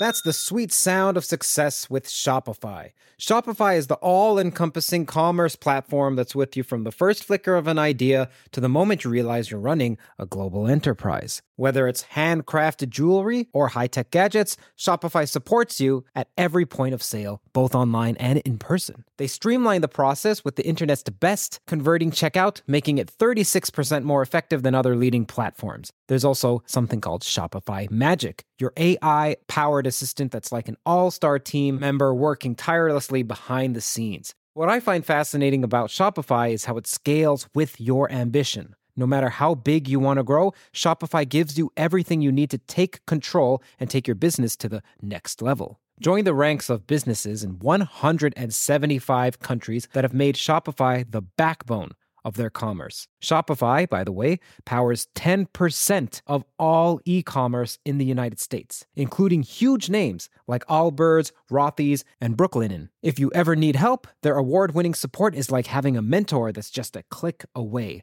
Now, are you ready to start your own success story? Sign up for a $1 per month trial period at shopify.com slash theories, all lowercase. Go to shopify.com slash theories now to grow your business no matter what stage you're in. Shopify.com slash theories. Some of those hearings to be held in camera because the people that America trusts with its secrets, the Congress, the oversight bodies like the Senate Intelligence Committee or the Armed Services Committee, they should at least have an opportunity to say to these people under oath, okay, we now know that there is a X issue that you've never revealed to us before about the, U- the United States knowing about UAPs, UFOs. Why haven't you told us about this before? What's that reason? And under oath in confidential hearing, they should be given an opportunity to explain that. And then, frankly, if they can't explain it, then the public should be told. But oddly, I, as a journalist, see I have a responsibility because I often get told things that I shouldn't. I have a responsibility to ensure that I'm not jeopardizing public safety or national security by inadvertently revealing something I shouldn't. So I've been giving people that opportunity along the way. I've been waiting for somebody to tell me, hey, listen, there's a really good reason for this.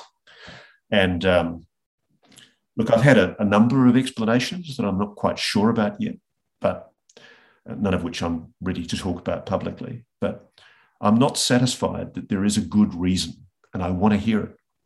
So if there is one, tell me. Can't they just say national security and that's the reason why we didn't tell anyone?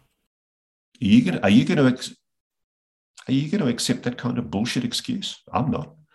I mean, I've been told so many times that something's a subject of national security, and I mean, I remember look at the um, look at the warrantless wiretapping that was going on under the under your legis- uh, sorry under the uh, U.S. legislation, where the National Security Agency and other government departments were essentially illegally allowed to warrantlessly wiretap hundreds of millions of innocent Americans in what was essentially an overreaction to 9 11.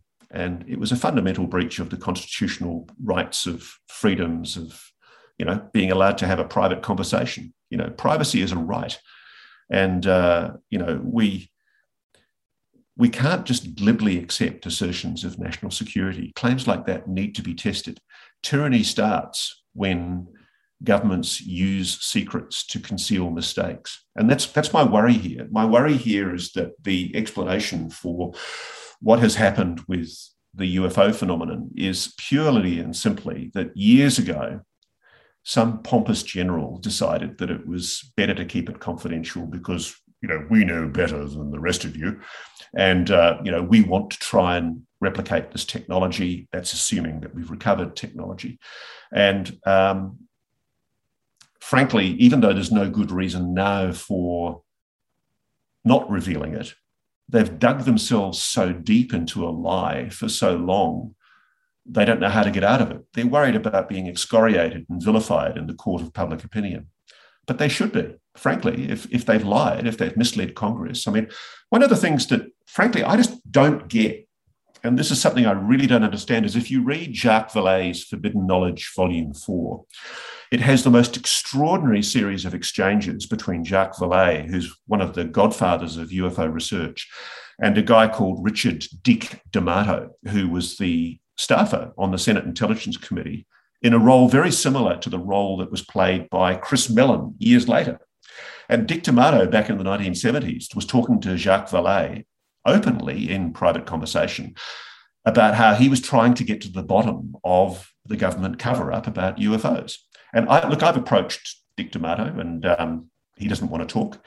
And you know he's probably bound by a security oath, but he was making no secret to Jacques Vallée, who mischievously put this in his diaries back in the 1970s, that he knew that as the person responsible, as the staffer responsible for probably the most important intelligence oversight body in the Congress, he couldn't get access to information that he knew existed.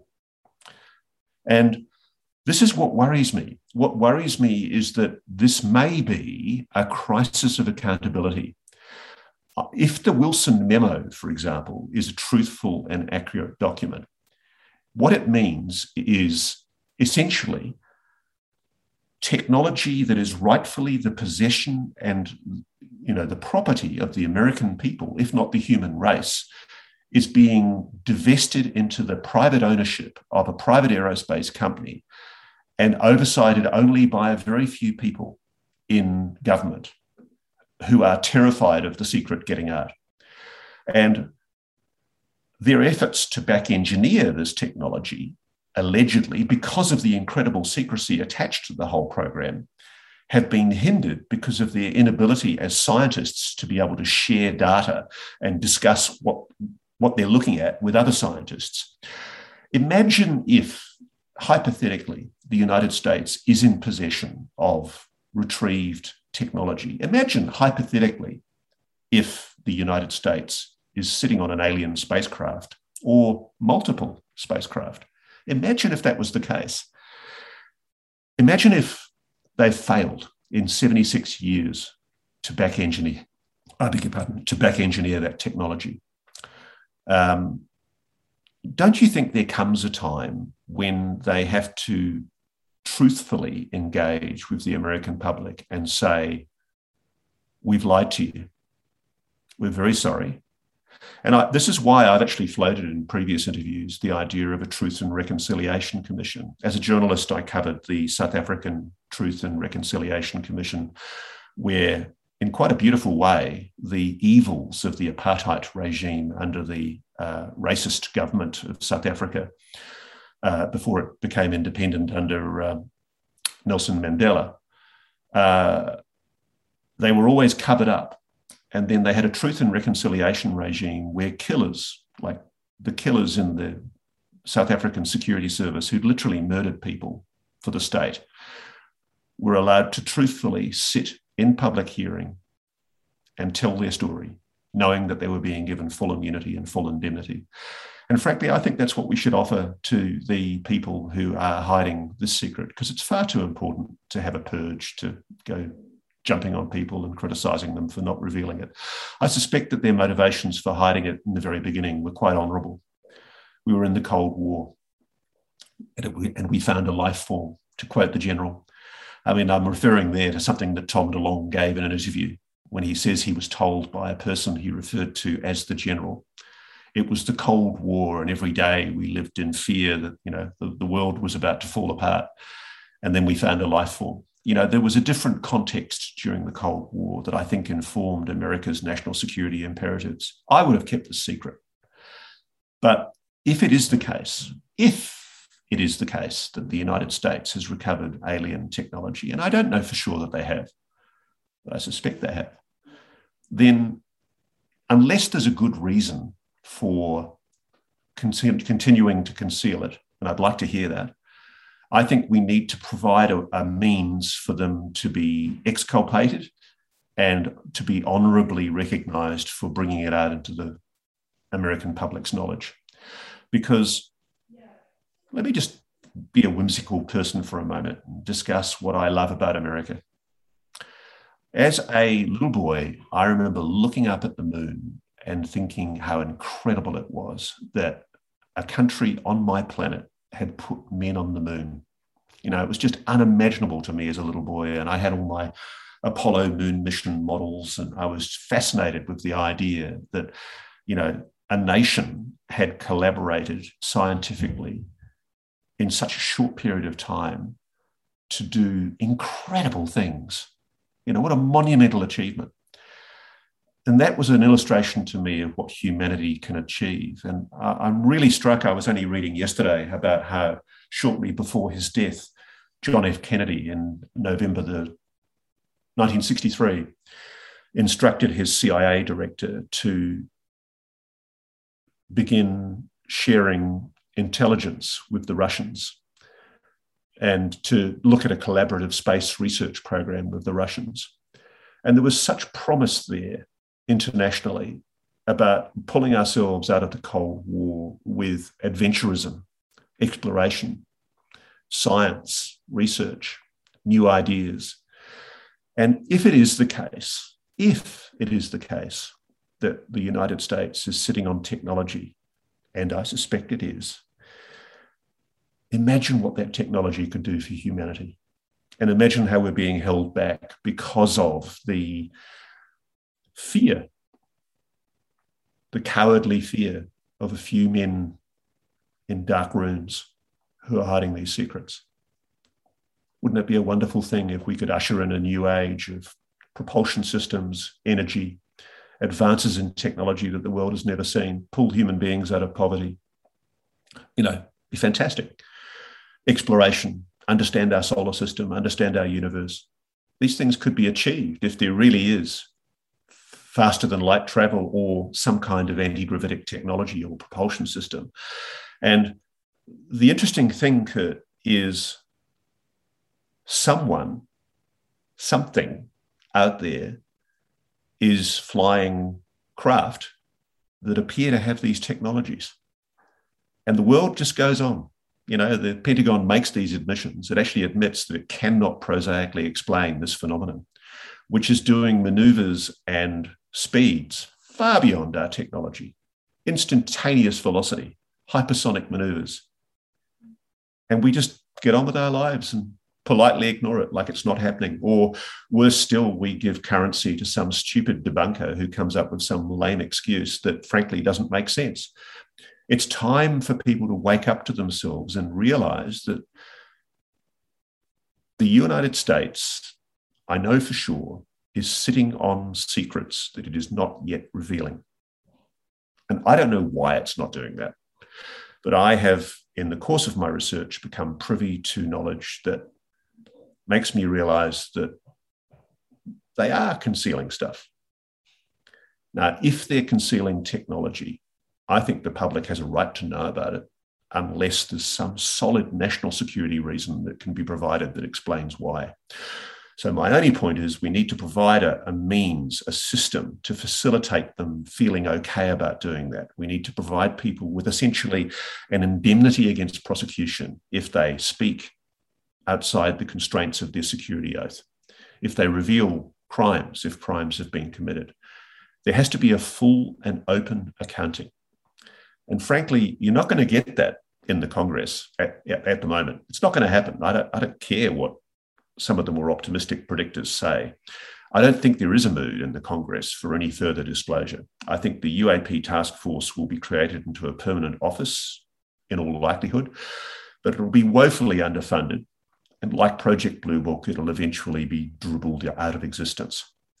And frankly, the only way any impetus is going to be developed on this is if the public wakes up and realizes the awesome significance of what the Pentagon has already admitted. Okay, this question comes from Quantum Cryogenics. Do you agree with Eric Davis that UFO experiences always, always come with poltergeist effects? I don't know. I don't know enough about it. I, I, I genuinely don't know enough about um, UFO experiences. I have huge respect for Dr. Eric Davis, uh, but um, I haven't witnessed what he's witnessed. I'm in no position to comment. All right, then this one comes from Dan Zetterstrom of the UFO podcast, which I saw you on. I listened to those two parts. This is, he says slide 9 and I'll also link the podcast in the description. Slide 9 specifies instantaneous sensor disassembly. We've also seen human and cattle referred to as biosensors when it comes to the phenomenon. The prospect for disassembly of these things is startling. Does that lead to cognitive manipulation? I think it does. What does he mean by cognitive manipulation? So explain this question to me and then give the answer. Okay. Okay. Slide nine, just to give you some context. Uh, slide nine was part of a group of slides from a PowerPoint display that was certainly prepared and maybe used in a briefing for the Undersecretary of the Department of Defense from people in the office of the Undersecretary of Defense Intelligence probably parts of the UAP task force or AATIP, the Advanced Aerospace Threat Identification Program, and probably when Lue Elizondo was in charge there. I don't know for sure. I haven't asked Lue directly about it. I should have done. But essentially, slide nine is the ninth slide in those PowerPoints that we used for a briefing. And frankly, if these were used in a briefing, they are absolutely astonishing because the, the provenance of the document is really not in doubt. I've more than satisfied myself as to the provenance of the document. Um, and slide nine shows that the Undersecretary for the Department of Defense was being advised that the phenomenon is capable of psychotronic weaponry. And when you look up psychotronic, which I did, I immediately Googled it. It's essentially describing what the slide goes on to describe, which is the capacity to manipulate human perception and consciousness. And as Dan has rightly pointed out, it also involves the capacity to remotely manipulate an instantaneous sensor disassembly. And what that's a reference to is the meddling that has been going on and is still going on with nuclear weapons. Uh, uh, I mean, I've, I'm very cautious to talk about the stuff that I know that's current because some of it is still quite national security sensitive, but there is a genuine concern inside the US. And also, interestingly, I noted in France, India, and Russia. Uh, those are the countries that I've spoken to. Um, somebody is screwing with their nuclear weapons. Uh, they're having instances where weapons are going down and they just won't function and they can't find anything wrong with things. Uh, systems that are supposedly secure, it's almost as if whatever it is is demonstrating to them how insecure their systems are. Because if you think about it, if something, and this is irrefutable, something is demonstrating a capacity to meddle with the most dangerous weapons on the planet, And people don't realize that the Bulletin of Atomic Scientists that has this clock showing the hands towards midnight, um, that hand is closer to midnight than at many other times in our history right now. You know, we may think that the threat of nuclear war has diminished, but there is, from all of the people that I'm talking to at the moment, an ever present fear that we are on the brink of a confrontation with China. Let's say it for what it is. People are talking about war with China. It's scary. You know, and I'm really worried about it. I'm preoccupied with it, frankly. Um, Australia has just recently bought or agreed to buy nuclear submarines from the Brits and the uh, Americans uh, in an amazing new defense relationship called AUKUS because we're so paranoid about China. And it's like we're sleepwalking into a war. And so, in that context, when you think about how close that clock is to midnight, you also need to be aware that something is continuing to meddle with our nuclear weapons. And these sightings are ongoing. These meddlings are ongoing. There are remote meddlings, or if you like, one person I spoke to said they were like demonstrations. Something is demonstrating a capacity to shut down nuclear weapons, or as is reportedly happened in one case in the United, the USSR, a capacity to wind up nuclear weapons to turn them is on. only one case ever in the whole world that you know about? The, that's the one case I know about directly uh, where I've spoken to Russians who purport to have a direct knowledge of it. Yes. But I wouldn't be surprised at all if there were others. Okay. Administrative Fudge 8 asks Does he have information on Haim Eshed, former head of Israeli Defense Ministry? I'm certain he briefly mentioned it when talking in Project Yeah. Unity in an interview, but I might be wrong. That's what he said. Yeah. Uh, when, um, when I was writing my book, uh, a lot of people would remember there was this guy who was a former head of the Israeli uh, space program. I didn't even know the Israelis had a space program, but he was a former head of the Israeli space program. And he talked openly about his knowledge of the Americans concealing um, evidence of alien visitations to this planet. And all I know is I had friends of mine who are Hebrew speakers in Israel reach out to him on multiple occasions to see if he was prepared to speak to me, and he didn't want to engage. So, whatever it was that he said, and whatever the reasons for his unwillingness to engage, as often happens, um, he shut up pretty quickly. Steve Cambian asks, What have you uncovered about the US government's injection of agents and infiltration into the UFO community for years? And what do you think their purpose is for doing so?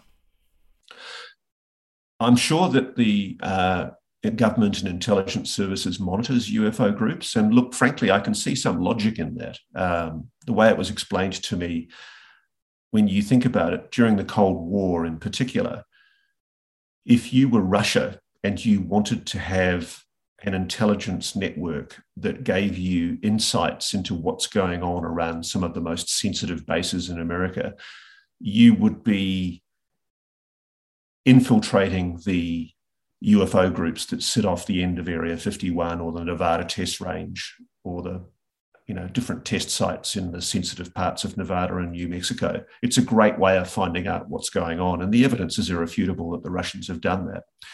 Um, and we've had similar things here in Australia. I mean, I've been briefed by our intelligence services about Russians in caravans on holiday near Pine Gap in Australia, or Chinese people installing weird equipment in the desert somewhere near Pine Gap. And um, the thing that frustrates people about Pine Gap is um, all the standard techniques for intercepting data 30 or 40 years ago involved um, placing a either a satellite or a receiver uh, into the signal from whence it was coming from the satellite. And so, you know, we quite often we'd stick from submarines, we'd stick receivers into the line of sight of microwave receivers for uh, mobile phone telephony in Korea or um, Russia or China, and that that work's still largely classified. So I won't go into a lot about it, but um, one of the things that uh, one of the reasons why Pine Gap was created where it is, slap bang in the middle of Australia, is literally there are thousands of kilometres of outback desert in every direction. And so it's very hard for a, a, a communist country or a, a, country that wants to spy on Australia to come and um, stick a caravan or a, transmitter or a receiver under the, uh, the down point of the satellites uh, to the receiving dishes in Pine Gap without being caught. And there's an incredibly intensive investigation effort by intelligence services and defense security to make sure that people don't uh, do that. And um, uh, so, yeah, I mean, I, I, hope that answers your question anyway. I've lost track of my answer. Sure, sure, sure. And just so you know, that question came from Steve Cambian. He runs Truth Seekers. I'll link that in the description. Okay, sure. this next question is from Not Scrotus. I would love him to speculate on how much he thinks Luis Elizondo knows and what he thinks Luis Elizondo may say if not for the NDA and the classifications issues, classified issues. In other words, how deep does Ross think the rabbit hole goes? So, the Luis uh, Elizondo, uh, okay. how much do you think he knows? I, I know that Lue Elizondo knows a great deal. And that is because, as part of my background research into Elizondo before I approached him, I spoke to people in our special forces who knew him from his counterintelligence work in Kandahar with the Americans during the Battle of Tarin Kowt, uh, shortly after the uh, Allies invaded Afghanistan and tried to interdict uh, Al Qaeda. Lue Elizondo has been at the spear point of efforts to bring to heel the people responsible for 9 11, for much of the last 20 years. I mean, he's a Cold War warrior. And uh, what blew me away when I finally um, checked out his bona fides was the levels at which he'd operated when he was based in the office of the Undersecretary of Defense Intelligence. Um, before he was deployed to AATIP, uh, I understand, and I didn't get this from Lue, but I understand that he was a liaison for defense intelligence with the Special Access Program Oversight Committee and members of the Senior Review Group, which essentially, if you understand anything about how compartmentalized intelligence in America works, the whole country military and intelligence services run on a need to know basis. And only a very small number of people need to know the most sensitive secrets. But let me tell you, somebody who's operating at the level of the Senior Review Group and the Special Access Program Oversight Committee knows a lot of the very, very protected secrets. And that's about as far as I'm prepared to go. Did you see the interview that I had with Luke where he mentioned somber, this word somber? Okay, what do you think he not meant by the word, but meant by the implications? That the world would be somber. I I wish I could tell you what I I'm being told right now, but I don't think it's responsible for me to talk about it until I've been able to verify it more because I don't want to panic people or uh, be irresponsible. I'm already copying a swipe from different people. Actually, Eric Davis had a go at me the other day because I um, uh, I apparently talked about um, uh, people who told me that the United States may be actively engaged in attempting to bring down objects by using the frequencies that they know these objects can be tracked at. And uh, he said I was clueless on that point. And I don't want to get into a ding dong with Eric Davis because I actually like the guy and respect him enormously. But um, all I was doing was reporting what I've been told. And I've been told in another area certain things about the phenomenon that are quite disturbing. I mean, there are a lot of people privately claiming to me things about the implications of the phenomenon that that go beyond, far beyond the whole notion of just. I mean, I wish it was as simple as extraterrestrials getting in their little spaceships and flying from Zeta Reticuli and coming to this planet. That's the easy explanation the the explanation that I've been exploring in recent months is more complex. And I've already spoken about this to some extent. So I will say it involves the notion of future human time, time travel. And look, it's only hypothetical. I'm not, I'm not saying it's real. But if what I'm being told about that is true, then yeah, I, I would be somber too. Why is that somber? Why is the fact or the potential that it might be humans in the future terrifying? Because of or... what it. Well, I think it, I wouldn't be giving too much away if I said that. You think about it. Why, since 1947, has there been a phenomenon taking an interest in the human race, particularly in nuclear weapons?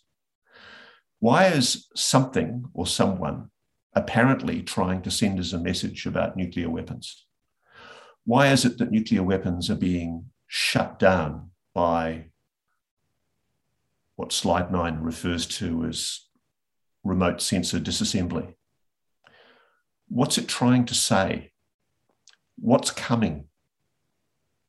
Imagine if, and I'm only speaking hypothetically here, imagine if future humans knew that if we continue on the path we're going, there's going to be a nuclear war or a conflagration of some time.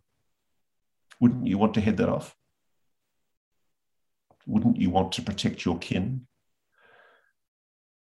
And imagine if you were somebody in the US defense and intelligence establishment that was aware of that quite insane sounding idea that this might be a, a time thing, a future war thing. And imagine if you're worried that anything you do might jeopardize that time stream. Ah, I see. That's interesting. That's where I'm working at the moment. And I don't know if I'll ever get an answer. And I'm and I, I hasten to add before anybody goes off and says Coulthart says blah, I'm not saying this for sure. I'm just right. exploring this as a hypothetical possibility. You're surmising. I'm surmising. And, and that's what we should do. You know, we, we should explore this. But a number of people have put to me, and uh, you know, they've suggested to me that this might be future human. Mm. And uh, there's a great, actually, there's a lovely fellow, Michael Masters. Uh, it's not because of his book that I'm doing this, but I, I, commend to people. Michael's explored this possibility in his wonderful book, Dr. Michael Masters. Uh, but the people that I'm talking to are people inside the, the they're people who know. Hmm. See, when you say that it might be future, okay, possibly supposing that it might be people from the future coming back because perhaps we annihilate ourselves at some point. Maybe there's a remnant left and they don't want that to happen to them. Well, this is me surmising based on what you've said. What occurs to me is, well, why don't why not be more direct about it? Now you may say, oh, yeah. one may say, ah.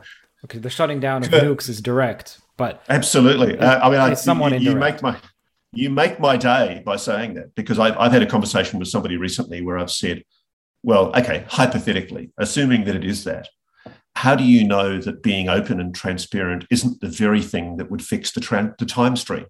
You know, how do you know that that wouldn't be the very thing that makes humanity go, oh my God, it's real. We're going to screw up this planet if we don't fix it. I don't know, my friend. I just don't know. But I mean, all I'm doing is exploring that as a surmised hypothetical possibility. Um, because the other thing that is possible here is just flat disinformation. You know, as I said at the very beginning of this conversation, intelligence services lie all the time. And one of the things as a journalist you have to do is try and figure out what are the what are the little nuggets in the middle of all of that that are possibly mm-hmm. truthful. Mm-hmm. Then how would that make sense with the that's why I asked you earlier about the one case where they turned it on. What would be the point of that? Uh, I mean, hypothetically, perhaps it was to scare the willies. Supposition. Yeah, no, perhaps perhaps it was to scare the willies out of the Kremlin as much as it scared the willies out of the Pentagon, to make them realise that that thinking of using nuclear weapons in an offensive capacity is utterly irresponsible and wrong, and that humanity needs to wake up to itself and realise that we can't continue on this course. I mean, the Cold War ended in 1989. I can remember as a young man, I watched a film called The Day After which was a representation in a film of what it would look like for a nuclear war. And I genuinely, I did not expect as a teenage kid to survive the Cold War. I really didn't expect to get into adulthood. People have forgotten how bleak things were. Uh, you know, when Ronald Reagan, for example, was talking about the evil empire, there was talk about the Strategic Defense Initiative, Star Wars. you know, the Russians were basically demonized. The whole Soviet bloc was demonized. We didn't think of them as human. We were basically taught to think of them as evil, authoritarian communists, which there was evil, there was authoritarian, and there was nastiness, but they were human beings as well. And I, I mean, ultimately, maybe, maybe at the heart of all of this, there is an intelligence that's trying to make us think of what we are. We're human and maybe it's in despair because we're not listening. Because seriously, I mean, I, I had a conversation with an Indian journalist just the other day talking about the confrontations between India and Pakistan and how there is genuine concern inside the Indian military that the objects that they're seeing on an increasing basis there, the, the anomalous, mysterious objects that they're seeing over their nuclear weapons, might cause some kind of preemptive strike by one against the other. And, uh, you know, I know that this is a concern inside America. I mean, we've, we've come very close in the past to almost launching nuclear weapons because of anomalous objects seen on radar systems. You know, it is ridiculous that in this day and age we still live. I mean, there's a great book, The Hero of the Pentagon Papers, Daniel Ellsberg, wrote a fantastic book about the work that he did before he became the renowned whistleblower for the Pentagon Papers that led to the revelations about the dirty secrets of the Vietnam War. He was also retained by McNamara, the defense secretary, to review the safety and the security of America's nuclear weapons, strategic nuclear weapons. And what he found was horrifying. And I recommend, I commend his book to anyone because I think it's one of the most important books I've read in years because it actually showed that. Con- Hear that sound? That's the sweet sound of success with Shopify. Shopify is the all encompassing commerce platform that's with you from the first flicker of an idea to the moment you realize you're running a global enterprise. Whether it's handcrafted jewelry or high tech gadgets, Shopify supports you at every point of sale, both online and in person. They streamline the process with the internet's best converting checkout, making it 36% more effective than other leading platforms. There's also something called Shopify Magic, your AI powered assistant that's like an all star team member working tirelessly behind the scenes. What I find fascinating about Shopify is how it scales with your ambition. No matter how big you want to grow, Shopify gives you everything you need to take control and take your business to the next level. Join the ranks of businesses in 175 countries that have made Shopify the backbone of their commerce. Shopify, by the way, powers 10% of all e commerce in the United States, including huge names like Allbirds, Rothy's, and Brooklinen. If you ever need help, their award winning support is like having a mentor that's just a click away. Now, are you ready to start your own success story? Sign up for a $1 per month trial period at shopify.com slash theories, all lowercase. Go to shopify.com slash theories now to grow your business no matter what stage you're in. Shopify.com slash theories. Free To what the public had been being told, generals, military commanders had delegated the decision making on the, on the launch of nuclear weapons to individual commanders in some locations because they, they were worried that the way that the accountability controls were set up for the launch of nuclear weapons, it might not be possible to get a first strike, uh, to get a, a response strike off if the Soviets attacked. And so they delegated authority to individual commanders to, to do a discretionary launch. And Daniel's talked about this in his book. And I, I you know, I, it's just one of those issues where maybe it's just too complex for people to talk about in mainstream media, or maybe people dismiss Daniel Ellsberg as a you know a nutty kook, but he's not. You know, this is a highly intelligent man who, to this day, is as worried about the security of the nuclear weapons repositories in the United States and the Soviet Union and China, Russia, Britain, France, India, Pakistan, Israel. He's as worried about all of these nuclear weapons now as he was back then, if not more. And we should, we all should be. And, and hypothetically, what if, what if the phenomenon that we're now seeing in our skies is trying to send us a message? When it goes on the radar as these anomalous craft and it almost starts a nuclear war, does that not contradict the hypothesis that they're here to save us? Should they not know about that? Well, the war didn't happen, did it? Maybe they were sending a message. I mean, we don't know. I've got no idea. I mean, um, there's an amazing. Uh, I've I've got the documents in my files somewhere, but um, I didn't put it in the book, and maybe I should have done. But there's an amazing bit of work that's been done by a researcher in Los Angeles called Brad Sparks about objects that have actually crossed, they've, they've flown directly towards presidential uh, residences or Camp David or, or Washington, D.C. And there's been clear responses. It's almost like whatever it's doing, it's, it's saying, um, hey, you guys, you know, for all of your weapons deterrent systems, we can go and do whatever we want, wherever we want. And maybe the point of manifesting this capacity to the most powerful country on the planet is to remind them that they're still just human uh, and that mistakes can still be made. And to make them think twice about the um, the control and oversight procedures that they have on the deployment of some of their more sensitive weaponry.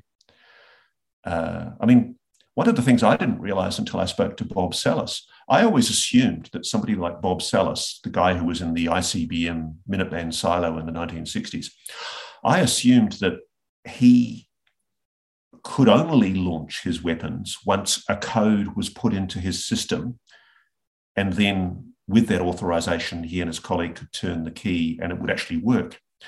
What he explained to me was that at that period in the 1960s, yes, they required an authorization before they were allowed to turn their key, but they could still turn their key, which, which to me seems insane that you could have two guys in a silo in the middle of the Midwest in the USA who if they decided to go crazy for a moment, could just simultaneously turn their keys and cause a nuclear war.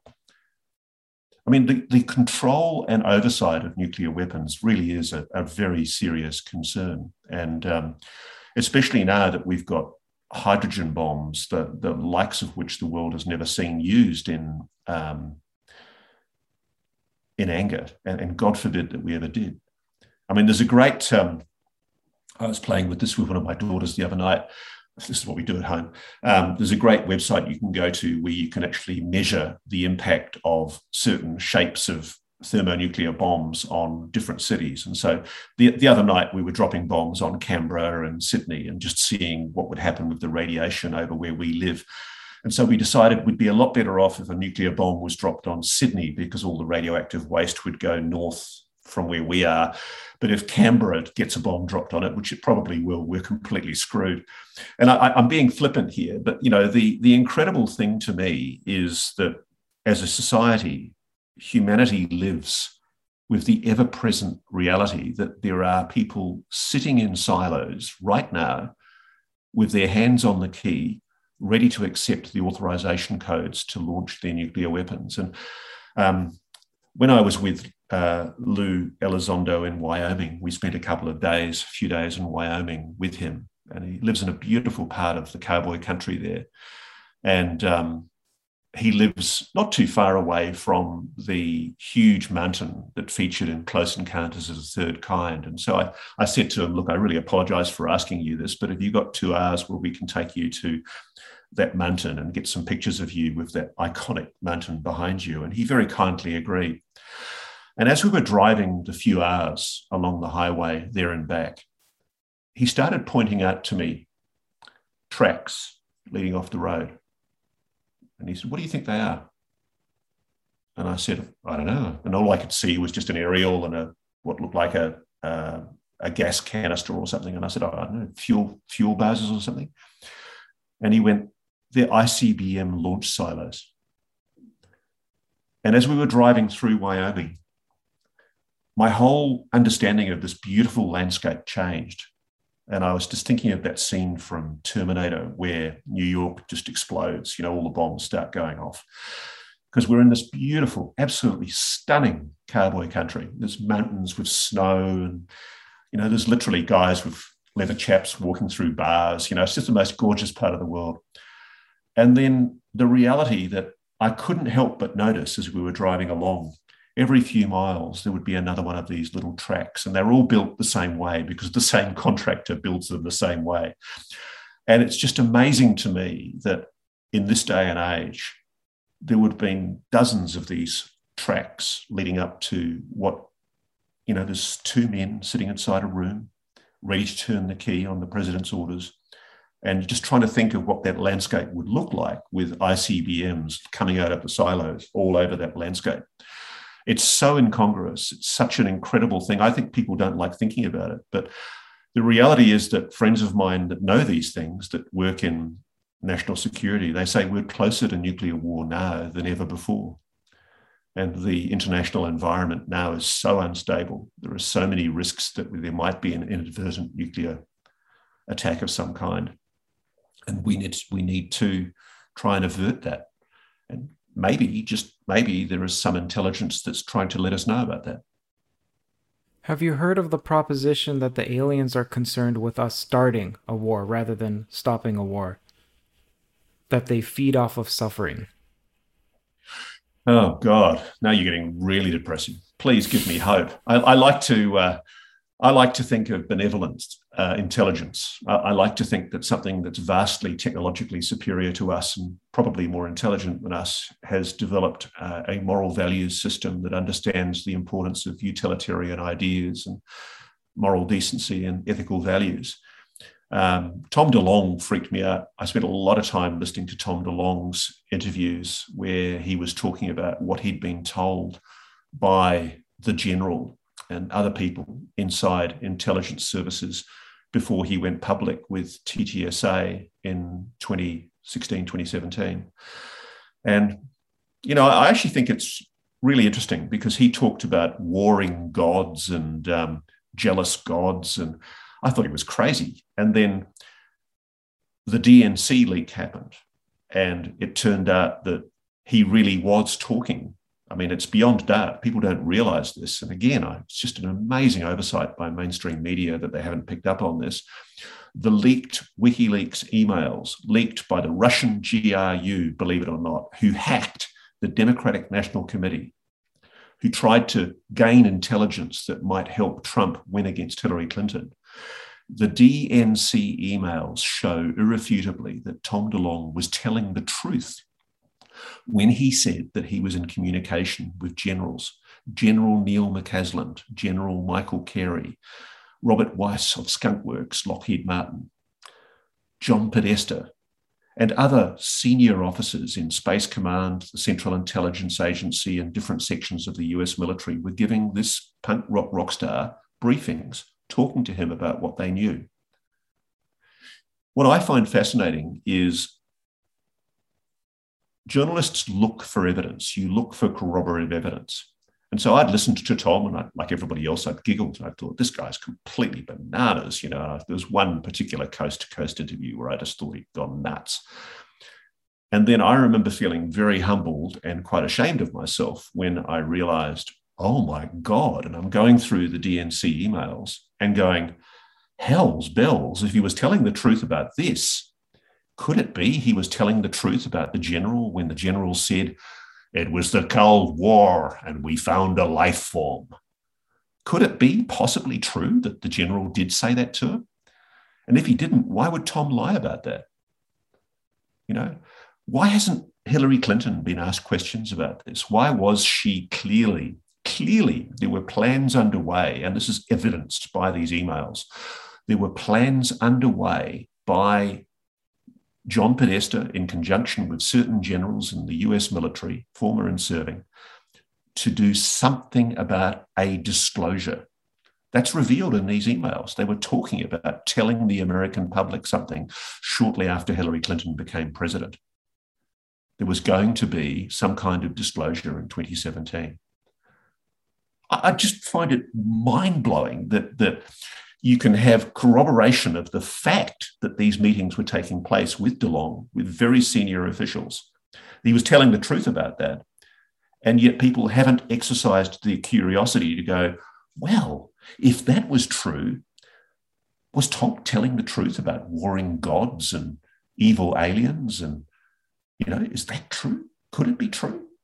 I think we should be asking these questions because something was going on and we still don't know what it was. And I just find it mind blowing that the New York Times, the Washington Post, CBS, ABC, NBC haven't gone, Mrs. Clinton, we'll stop it. Mrs. Clinton, Mrs. Clinton, what was going on? What was going on? Why was John Podesta meeting generals? Why were there talks of disclosure? Why are these questions not being asked? Is it just me that thinks this? Have I gone crazy? what was it that Tom DeLonge said that freaked you out? He, oh, there's so many interviews. You can, I mean, I don't want to sound like I'm overly promoting my book, but, you know, I've detailed them in my book. Uh, he talked about warring gods. And, and I guess if you're talking about future humans that are so technologically advanced, maybe they are gods. But um, basically, there's a, uh, a conflict going on uh, and that there were evils, evil aliens that were indeed, you know, there were abductions and there were uh, humans being killed, and you know, it's quite shocking stuff. And look, I wouldn't believe any of it for a moment, or give it any kind of airing uh, until I see hard evidence. But the fact that Tom was saying that contemporaneously with all of these interviews that he was doing, he was also meeting with generals who were telling him these things. You know, he actually describes in one of his books how he actually sat down. He, he got on a private plane, was told to go to a particular airport in the Midwest somewhere, and then he met a very senior general in a back cafe in a diner somewhere in the middle of nowhere and the general basically agreed to meet him and give him a briefing. And he really did say, you know, it was the Cold War. We we lived in constant fear for our lives. We thought the world was going to, you know, explode. And then we found a life form. And and then what after that? Ah, look, I, I, I, I, read the book. You know, seriously, I don't want to. I don't want to. But basically, uh, I mean, I mean, in the description for people who would like to buy it so basically, the um, you know Tom's made a whole series of quite elaborate claims about what he was told, incredible detail of warring alien groups that are trying to control the human race, and he actually said that when people came to understand what was really going on, they would actually think that the reasons for the secrecy were actually quite laudable and that the public would actually be grateful for what's being done on their behalf. And, and who knows, they may very well be. But um, to this day, what is it now? It's um, six years since one of Tom's last interviews where he was talking about this stuff. Uh, you know, he obviously set up TTSA, I think, in the expectation that Hillary Clinton was going to be the president and that she was going to be a disclosure president. And no matter what Hillary Clinton or Bill have said publicly, it's quite obvious that there were negotiations going on behind the scenes because the emails with John Podesta show very, very clearly. There's a key one where Neil McCasland, who, I mean, he's a two star general who was the guy who ran the what we know as the Foreign Technology Division at Wright Patterson Air Force Base. I mean, if there is somewhere in America where non-human technology is being stored hypothetically that's where it, that's where it's gone. And and he was purportedly briefing DeLonge and this is shown in these WikiLeaks emails. And they are leaked emails that were never intended to be public that were clearly regarded by the DNC as being highly secure. And guess who leaked them the Russians the Russians hacked into the DNC leak, leaking them, thinking that the exchanges might assist Donald Trump in his re-election. Ask yourself why why why that would have been the case. But um, whatever you think of Trump or whatever you think of Clinton, the reality is these conversations were taking place. And I think that's important. And it's a piece of history that nobody has asked questions about. I've, I've asked, frankly, I've asked colleagues of mine and major national newspapers and TV networks in the States why they haven't looked at this, and all of them have been unaware of it. All of them have been unaware of the significance of these momentous emails where you know, it's only when you actually look at what Tom DeLonge was saying that he'd been briefed into the existence of an alien spacecraft retrieval program by members of the US government, that there was a back engineering program going on underway. But also at the same time, there was a war going on between competing civilizations that were competing for control of the human race. I mean, mind boggling stuff. Uh, basically, he was also talking about how ancient there'd been previous civilizations on this planet before humanity arrived, and uh, they'd been wiped out in cataclysms. And um, you know, a lot of the evidence of old civilizations, if you actually analysed them properly, were not derived from current human civilization. I mean, it, mind-boggling stuff. And all credit to Tom. Frankly, I am a sincere apology for my appalling American imitation of his American accent and my uh, audible version of my book. But uh, uh, you know, he he's been proved right. He's been proved right. He really was having these meetings. And when when he appeared on uh, Rojas and Coast to Coast and different. Um, uh, different uh, podcasts. He was um, laughed at. You know, people derided him. They says, "Oh, Tom DeLonge's gone crazy." But all credit to him. It would appear that from the corroboration that exists in the WikiLeaks emails, on at least some points, we can confirm he was absolutely telling the truth. So, what else was he telling the truth about? What else was he being told by the US military? And more importantly, was that the truth? Or was it disinformation? I mean, were they using Tom to get a story out there that they knew people would pick up on because he was a popular figure? That's always a possibility as well. You always have to be mindful for the possibility of disinformation. Now, this comes from William Edwards. Ross, what do you think of Eric Davis and Hal Puthoff's involvement with the SAFIRE Project and electric universe theory? Well spotted. I think that's very, very significant. Um, I'm taking a very close interest in the SAFIRE project because it's made a number of claims about its technology that, frankly, are awe inspiring. I mean, they are literally claiming that they're getting more energy out than in at the moment. They've also claimed at different times to have an anti gravitic effect across the poles of the diode that they're using to generate these plasmas, these EVOs.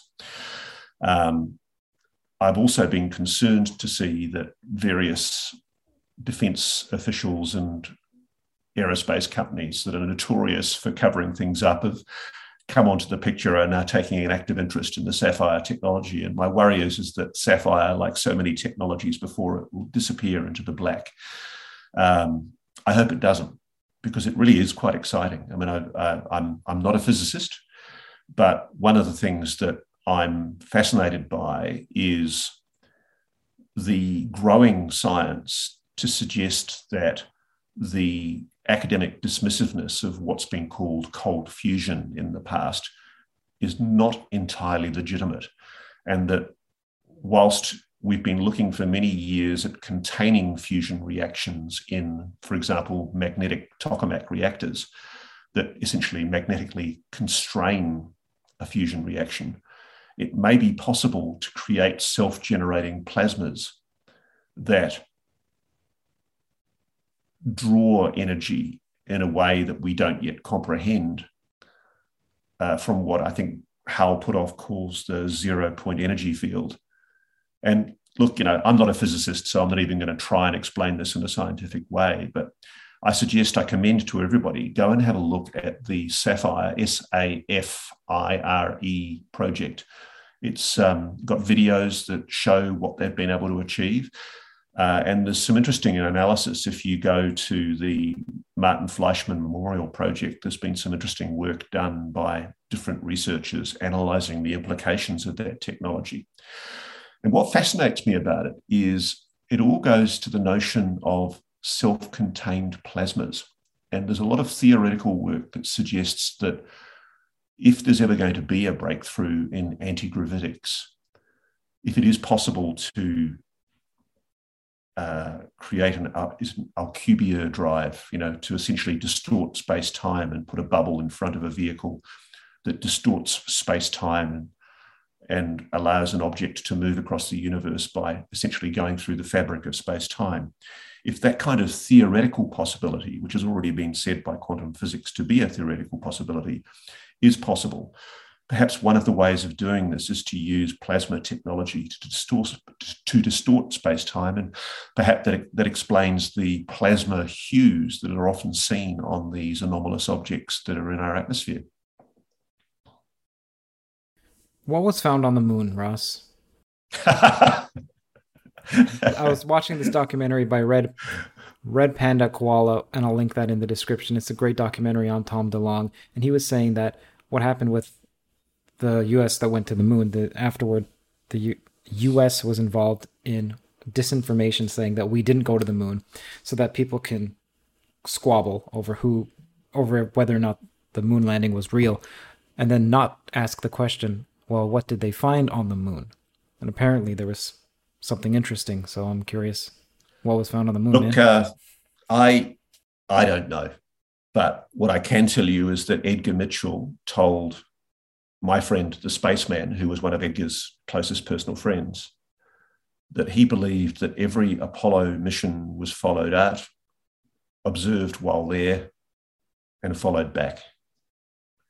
And Edgar even told his friend that when he was on the moon, in the course of coming in, flying the lunar module into a landing position on, the, I think it's the Sea of Morris. I can't remember again the precise name, but um, he claimed to my friend that he saw an object which, funnily enough, when you actually look at the um, the film, the NASA film of the lunar module landing, if you look where he says he saw the object, you can see something that's anomalous.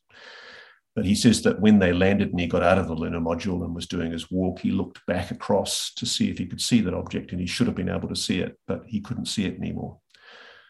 So um, Edgar Mitchell's not the only one. He's not the only astronaut, and people really should take a much closer look at this. He's not the only person who's said that he's seen stuff a lot of astronauts have reported seeing anomalous phenomena.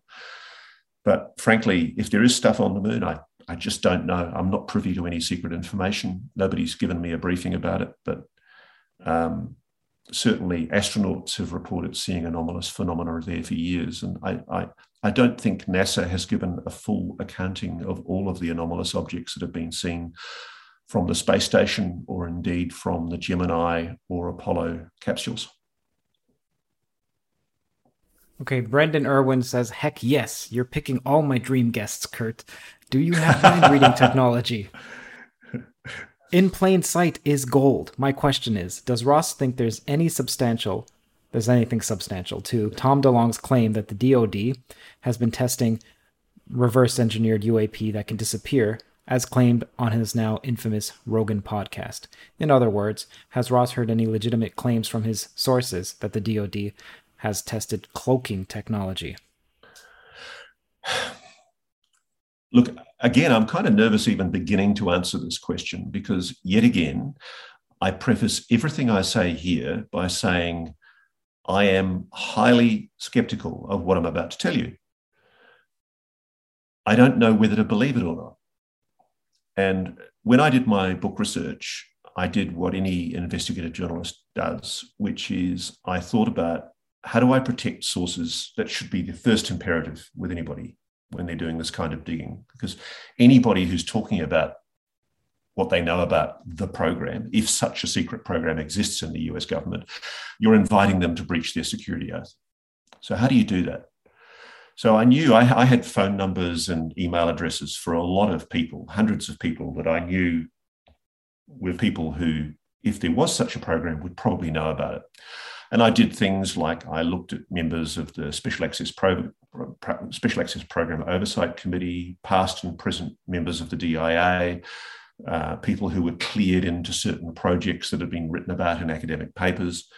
And I just basically trawled as far and wide as I looked for names and addresses of these people. And the thing I love about America is you're such an open society that it was possible to get their home addresses in many cases. And so rather than leave an electronic trail, which I knew would compromise them immediately, because it can always be picked up, the metadata is always stored from mobile phone telephony or emails or SMSs, I or social media. I um, I wrote good old fashioned letters. So for months, I just wrote letter after letter after letter after letter. And some of the people that I wrote to were people that I had been told by other sources were people who had worked in what is euphemistically called the program. They'd been read into a program where allegedly, and I, and I emphasize again, I'm only saying that this is what I've been told. I'm not saying it's real. Anyway, I started getting messages back. People were communicating with me on encrypted apps or messaging systems that I was told to access them through on the dark web. And they provided me with information that they said the public should know. And uh, they asserted that there was a back engineering program, that there is recovered multiple craft. Uh, but I got different messages about the success of those programs. I, I was told that, yes, there have been multiple craft recovered, but a number of sources told me that they'd been largely unsuccessful in replicating the technology. And that indeed was the explanation that was given to me as the reason why the public hadn't been told the whole story. Because why would you? Why would you give a strategic advantage to your rivals, your uh, international rivals like Russia or China, by revealing the existence of this technology when allegedly, and again, I'm not saying this is for sure, but I've been told also that the Russians have recovered technology. So that's what I've been told. You know, I've been told that, you know, there are people that have made claims to me that they've been involved in the program, that they've been read into different aspects of the program, and that they've been working on different parts of the technology. But nobody that I've spoken to has told me that they've been able to replicate it successfully and develop a working anti gravitic propulsion drive or free energy drive. And then you have these weird cognitive dissonances with things like the patents that were filed by the US Navy by a guy called Dr. Salvatore Pais from the US Navy's Paxton uh, Research Laboratory in Washington, D.C., which make completely off the wall claims that they have operable technology. Force field generators, room temperature superconductors, transmedium vehicles that look alarmingly like the Tic Tac.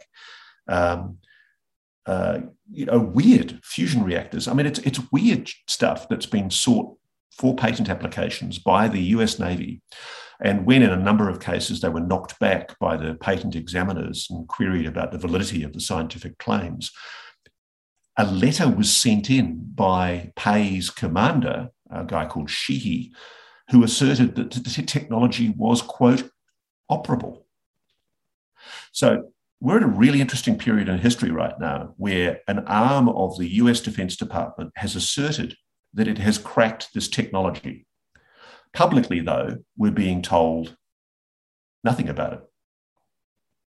Yet at the same time, we're also witnessing a phenomenon in, on our planet which is inexplicable, that is not matching known human technology.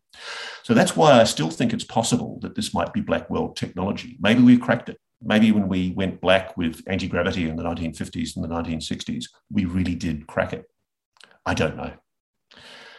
I, I just don't know. So I mean, have I, you spoken to I, Salvatore? oh, believe me, I've tried. Yeah, I've tried. I, I, think the only person who's been able to get a communication going with him is Brett Tingley from The Drive, the Warzone online blog. And he did a very good job, Brett, to uh, secure that. And uh, Salvatore Pais defended the validity of his patents and asserted that his technology was genuinely operable. Uh, but every physicist that I've spoken to told me that it's complete pie in the sky bullshit, that none of it's for real. Now, modern science has been wrong before you know, I think the, the notion of an incredible weapon that could split the atom would have been inconceivable to many scientists back in the 1940s, and yet we were working on it in secret in the Manhattan Project. Project Unity wants me to ask you about Nat Kobitz.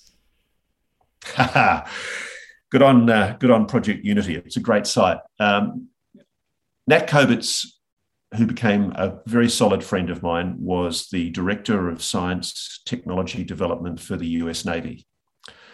Uh, sadly, he's, he was one of the people I wrote to, and I honestly, in my dreams, would never have expected that somebody with his seniority would write back. But one day, out of the blue, he just literally contacted me and we started having conversations and we spoke for quite a while.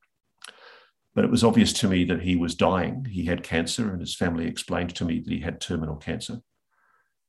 And I think that affected his willingness to discuss what he discussed, because there came a time when I asked him, Nat, were you ever read into, were you ever security briefed uh, into alleged alien craft retrieval back engineering programs? And it's funny because I was just getting ready to move on because there was a pause. You know, I, I, you know, there was a big pregnant silence. And then all of a sudden he came back and said, Yes. But I was never read out of it, so there's not much I can say. And so began the most extraordinary period of discussions, a lot of which I, a lot of which I haven't put in the book because I don't think I had any right to. But he introduced me to a wide range of people who uh, asserted that they were aware of the program. Nat had never personally seen these, quote, multiple craft himself. But because of who he was, he was essentially the chief research geek for the US Navy. He was read into them. And uh, he he did tell me that on one occasion after he'd left the navy when he was working in his private company nk associates nka he was an expert in a type of welding called electron beam welding ebw which is a type of welding for bonding two different types of metal at very very high strength. Apparently, they do the under they do the undercarriage for the C5 Galaxy, for example. That was his speciality, bonding metals. And uh, he got a phone call from what you and I would know as the Foreign Technology Division of the Wright Patterson Air Force Base. You know, the apocryphal car park for UFOs. And um, he was flown to Wright Pat and taken into a secure area. And he told me that he was shown a section of bulkhead, several feet wide, several feet square. And he said he couldn't explain what that bulkhead was, but it was clearly from, quote, a craft. It looked like a fractured piece of metal from a craft, but he could see it was two types of metal. And he was allowed to examine it. They wanted his opinion about how it had been bonded. They thought it might have been bonded using electron beam welding. But when he looked at it microscopically, he could see that it was bonded at the atomic level, to use his words. He said it was beyond anything he'd ever seen. He'd never seen bonding like that. It was like the, the, the atoms had been layered in a way that he couldn't explain. And he said he wished he knew how that technology worked because it was fantastic. And that was all he ever saw. But basically, this is an official of the US government, a very senior member of the US Navy, claiming that he was briefed into a crash retrieval program and that on one occasion he still maintained his security oath. He was briefed into a viewing of a piece of bulkhead. And I said to him, I said, was it alien? And all he would do is just laugh. And he said, you know, I'm a scientist, you know, I deal in what I know. All I know is I couldn't explain what that was. And he said, to this day, I still can't explain what that, um, how that weapon, how, how that uh, metal was bonded. But what was enormously useful was he kindly, graciously facilitated introductions for me to other people who are the primary sources that I've developed an opinion on based on what they told me. And they are the people who then went on to talk about the existence of an ongoing back engineering program involving multiple craft. And I still shake my head when I say that because it just seems incomprehensible to me as an investigative journalist with some reputation that I'm even talking about this stuff because I'm worried about being ridiculed or attacked for even saying it. But ultimately, I'm using the same objective fact testing that I use as a journalist with any other story. And I'm inexorably led to a conclusion that prima facie, on the facts, I have a suspicion that the United States does have multiple recovered craft. And especially when you look at the context of comments made by people, good people like Dr. Eric Davis and others, including Senator Harry Reid, who's kind of wavered a bit from time to time because I think he's been reminded of his security oaths as a member of the Gang of Eight.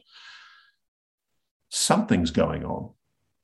You know, I'm not satisfied that we don't have, I can't rule out that we have this technology, or the, the Americans have got this technology hidden somewhere in a basement. And I find it mind boggling that defense, aerospace, national security reporters aren't asking the question. And I noticed in the period coming up to the UAP task force report, you might be able to find it on the web.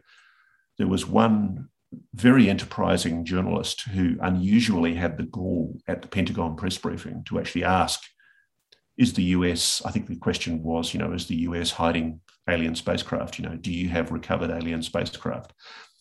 And rather than answer the question, rather than just dismiss it peremptorily, as you would expect a Pentagon spokesman to do, what really struck me was how he just avoided the question and said, we'll have to wait for the findings of the UAP task force. Really interesting. And you've got to also see that in the context of comments that have been made by people like Donald Trump. I mean, you know, frankly, as far as I can see, Trump was completely open about most things in his government. And there was a really revealing interview that he did with Don Trump Jr., his son, in the months running up to the election. And Don Jr. asked his father, So, Dad, you know, a lot of us want to know, you know, what about what about Roswell? You know, there's all these claims about alien craft and stuff like that. And you would expect the president of the United States to go, ah, come on, son, you know, don't worry my time with that BS. But no, Trump gave it currency. He gave it validity. He said, that's a very interesting story. And he acknowledged that he'd like to reveal more about that. Go figure. Okay, this question comes from Dom Talong. what have you heard from a credible source that was too incredible for you to make the leap and include it in your book? Uh, I'm not going to go there. I got into trouble just the other day for, for reporting something that I've been told by somebody about the US using its knowledge of craft frequencies to bring down craft. And uh, I got bollocksed for that. So I'm not going to go there. I'm sorry. I do know some pretty amazing things and I've been told some amazing things, but frankly, I'm I'm um, I'm feeling the sting right now of UFO Twitter that frankly doesn't seem to understand that when people are talking about things that they've been told by people, it doesn't necessarily mean that I'm saying it's for real. So um, yeah, frankly, uh, not going there. Faraz Delaware wants or Delaware wants to know what does Ross know about the Majestic 12? the Majestic 12, and secret alien bodies in 40s and 50s? I just don't know. I mean, I've like everybody, I've read about the MJ12 claims. Um, one of the things that fascinates me is if there is a secret being kept, and if there are a group of people in the US government that are keeping this secret, and I think there is, then somebody is somebody's obviously running a, uh, a, a disinformation effort. Somebody is obviously coordinating who gets told what. Somebody's running it. Um, I don't think it's called MJ12. The most recent iteration I was told was Zodiac, but um, again, I, I, think that's been overtaken by events as well because that name became public. Um, there must be people in positions of power in the United States government who are briefed into the program, if the program exists. If the program exists. Um, but certainly, I am more than. Hear that sound? That's the sweet sound of success with Shopify. Shopify is the all encompassing commerce platform that's with you from the first flicker of an idea to the moment you realize you're running a global enterprise. Whether it's handcrafted jewelry or high tech gadgets, Shopify supports you at every point of sale both online and in person. They streamline the process with the internet's best converting checkout, making it 36% more effective than other leading platforms. There's also something called Shopify Magic, your AI powered assistant that's like an all star team member working tirelessly behind the scenes. What I find fascinating about Shopify is how it scales with your ambition. No matter how big you want to grow, Shopify gives you everything you need to take control and take your business to the next level. Join the ranks of businesses in 175 countries that have made Shopify the backbone of their commerce. Shopify, by the way, powers 10% of all e commerce in the United States, including huge names like Allbirds, Rothy's, and Brooklinen. If you ever need help, their award winning support is like having a mentor that's just a click away. Now, are you ready to start your own success story? Sign up for a $1 per month trial period at shopify.com slash theories, all lowercase. Go to shopify.com slash theories now to grow your business no matter what stage you're in. Shopify.com slash theories. Happy to say that I think that there are people in the US government who know a lot more than they're letting on about the phenomenon. And yes, there is a group that is coordinating what we're told about that. And uh, I guess I can understand that to some degree. You know, you wouldn't, if it's a matter of national security, you'd want to guard it quite carefully. But is there a sinister body that is controlling what we know for nefarious reasons? God, I hope not. I mean, I, one thing I love about America is that for all of its faults, there's still a streak of moral decency that runs through its government. You know, it, uh, it, has principles, constitutional principles that it holds dear, that at least it pays lip service to. I mean, God forbid, if this technology exists, God forbid that it falls into the hands of authoritarian dictatorships like Russia or China.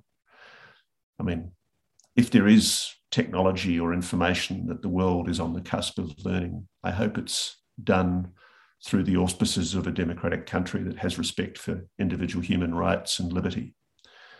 Because you wouldn't want technologies that have been described to me and, and of which we're now aware in the hands of the wrong people.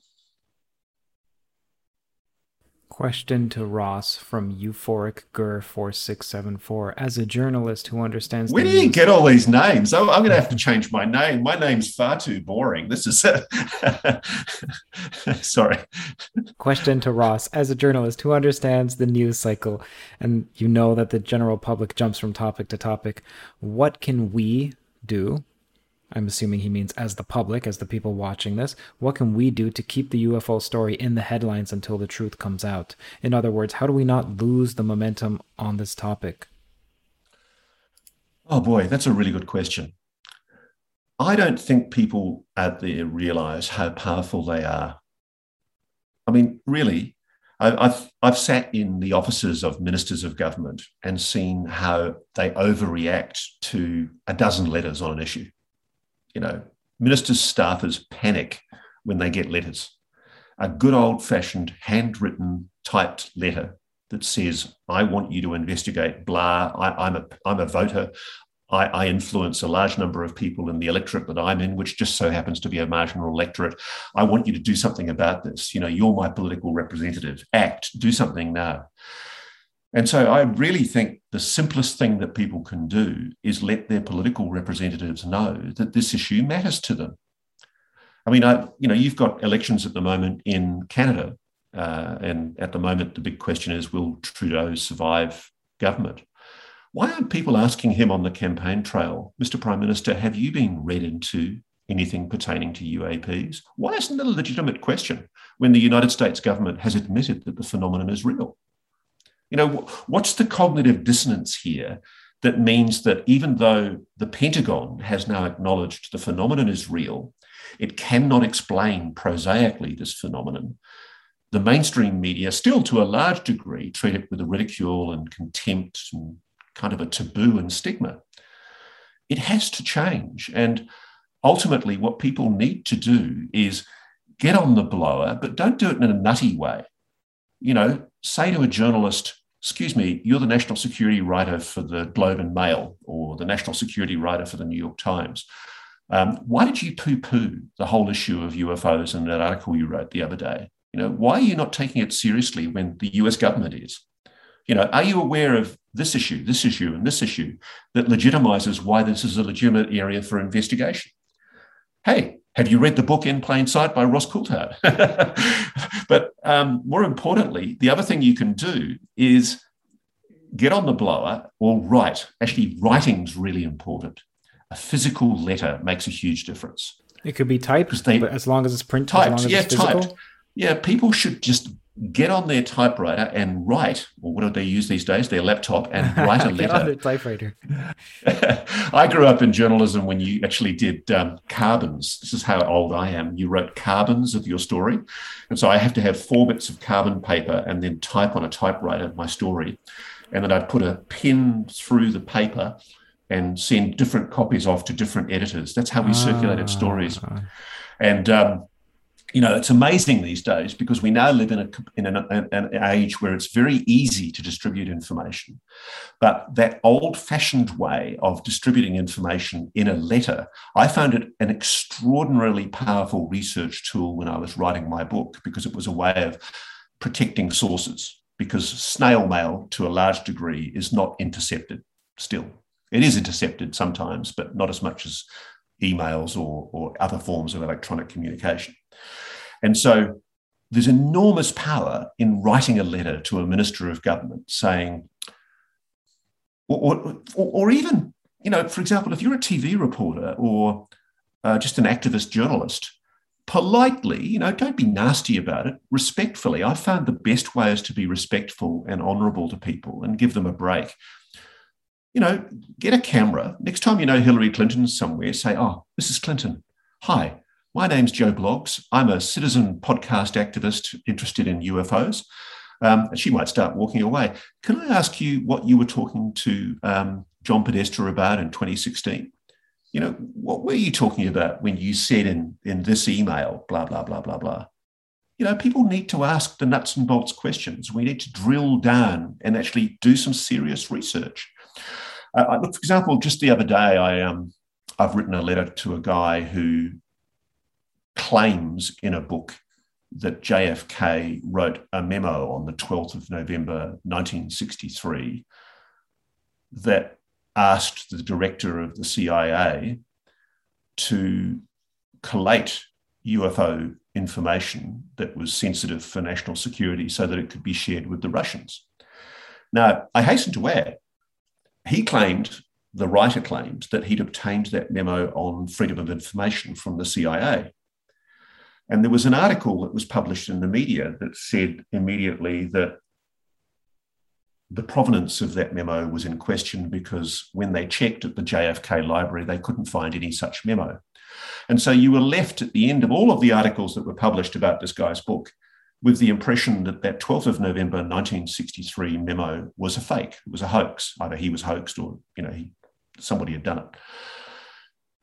So I thought, bugger this, I want to know. And so I tracked down the guy last night and I've emailed him and I've, if I don't hear from him, I'll post him a letter. But I want to know, I want to ring him and find out what the hell's going on. What's the truth of that claim? Did he actually FOI and did he obtain that document on FOI? And if I can find out that he did obtain that document on FOI, why then were all these articles written in the media asserting that it couldn't be a real document? who instigated those articles? Was it disinformation? So that's the way my brain works. You know, I'm an investigative journalist, and so I don't take any fact for granted. I have to test those facts and and verif- verify them for myself, and um, uh, that's where I'm at. Basically, I'm constantly checking things, and so people should do that. So one of the things that has come up a bit in today's conversation is people have often said, you know, what do you think about blah?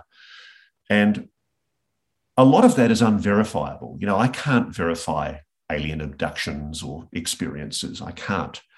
But if there are specific incidents, like, you know, one of the things that I have a bee in my bonnet about is the way that NASA never responds. Have you noticed this? They never respond to those weird shots. There's one in particular that gets my imagination going of an object that's shot from the space station or from a, a, a spacecraft of some kind looking down on the planet And what you see is an object that's moving along and then a light flashes from the planet below. And interestingly enough, it's over northwestern Australia, which is why I'm interested in it. And the object reacts before the light hits it and then just goes poof and moves off. Now, I haven't seen. I that. have. What can I Oh, search it's to an- find that? Uh, uh, look, it's in the in endless numbers of NASA space objects. I'm sure some of your Okay. listeners will know about it. Sure, Before the end sure. of this conversation, they will have posted it. But it really does look amazing. And so I've approached NASA, I've approached different space experts, and I've said, can anybody explain this? Now, because I'm not in America, I'm not able to go to the NASA archives. I can't go and verify that particular piece of film from, I think it was the space shuttle, uh, to see whether or not it really was on that STS, on that particular space shuttle mission. But people need to do the work to actually go, okay, here is a potential mystery. Here's an issue that can be investigated. Let's drill down and test the provenance of the claims that have been made about this video. What if we can show that it is a real NASA video? Then we go to a defense reporter on a major national newspaper and we say, okay, we've done the homework for you because most of these reporters don't have the time. This is the reality from my time in commercial television, work, work- working in free to air. Most of them don't have the time to do this kind of grunt investigative journalism. If you go to them and say, hey, listen, this is the work we've done. We're a UFO transparency group. You may think we're crazy, but have a look at this. These are the source documents from NASA. We've gone to NASA's own archives. This film came from this time period in this shuttle mission. Here's the proof. You can find it on this file in this archival document on the NASA's files. Look at it. What's that light? What's that object evading? What the hell's going on here? You know, the thing that irritates me is the number of times things get posted onto the web by people who think they're doing the right thing in ufology, and they haven't done the basic checks before they put it up there. And then immediately what happens is somebody just goes, oh, yeah, that's bullshit. And it dies, dies on the vine. What people need to do is become cleverer. They need to test the evidence first before they put it up there. And so that's why, frankly, I have a lot of trouble with the blurry videos of distant objects that people endlessly post on the web because they can be faked so easily. They're, they're so useless, they're so helpless. But what if you can go back through, as I know you can, and this is interesting. Edgar Mitchell sat on a couch with my friend, the spaceman, and showed him the original digitized NASA films of the lunar landings and pointed out to him things that he, Edgar, said were anomalous.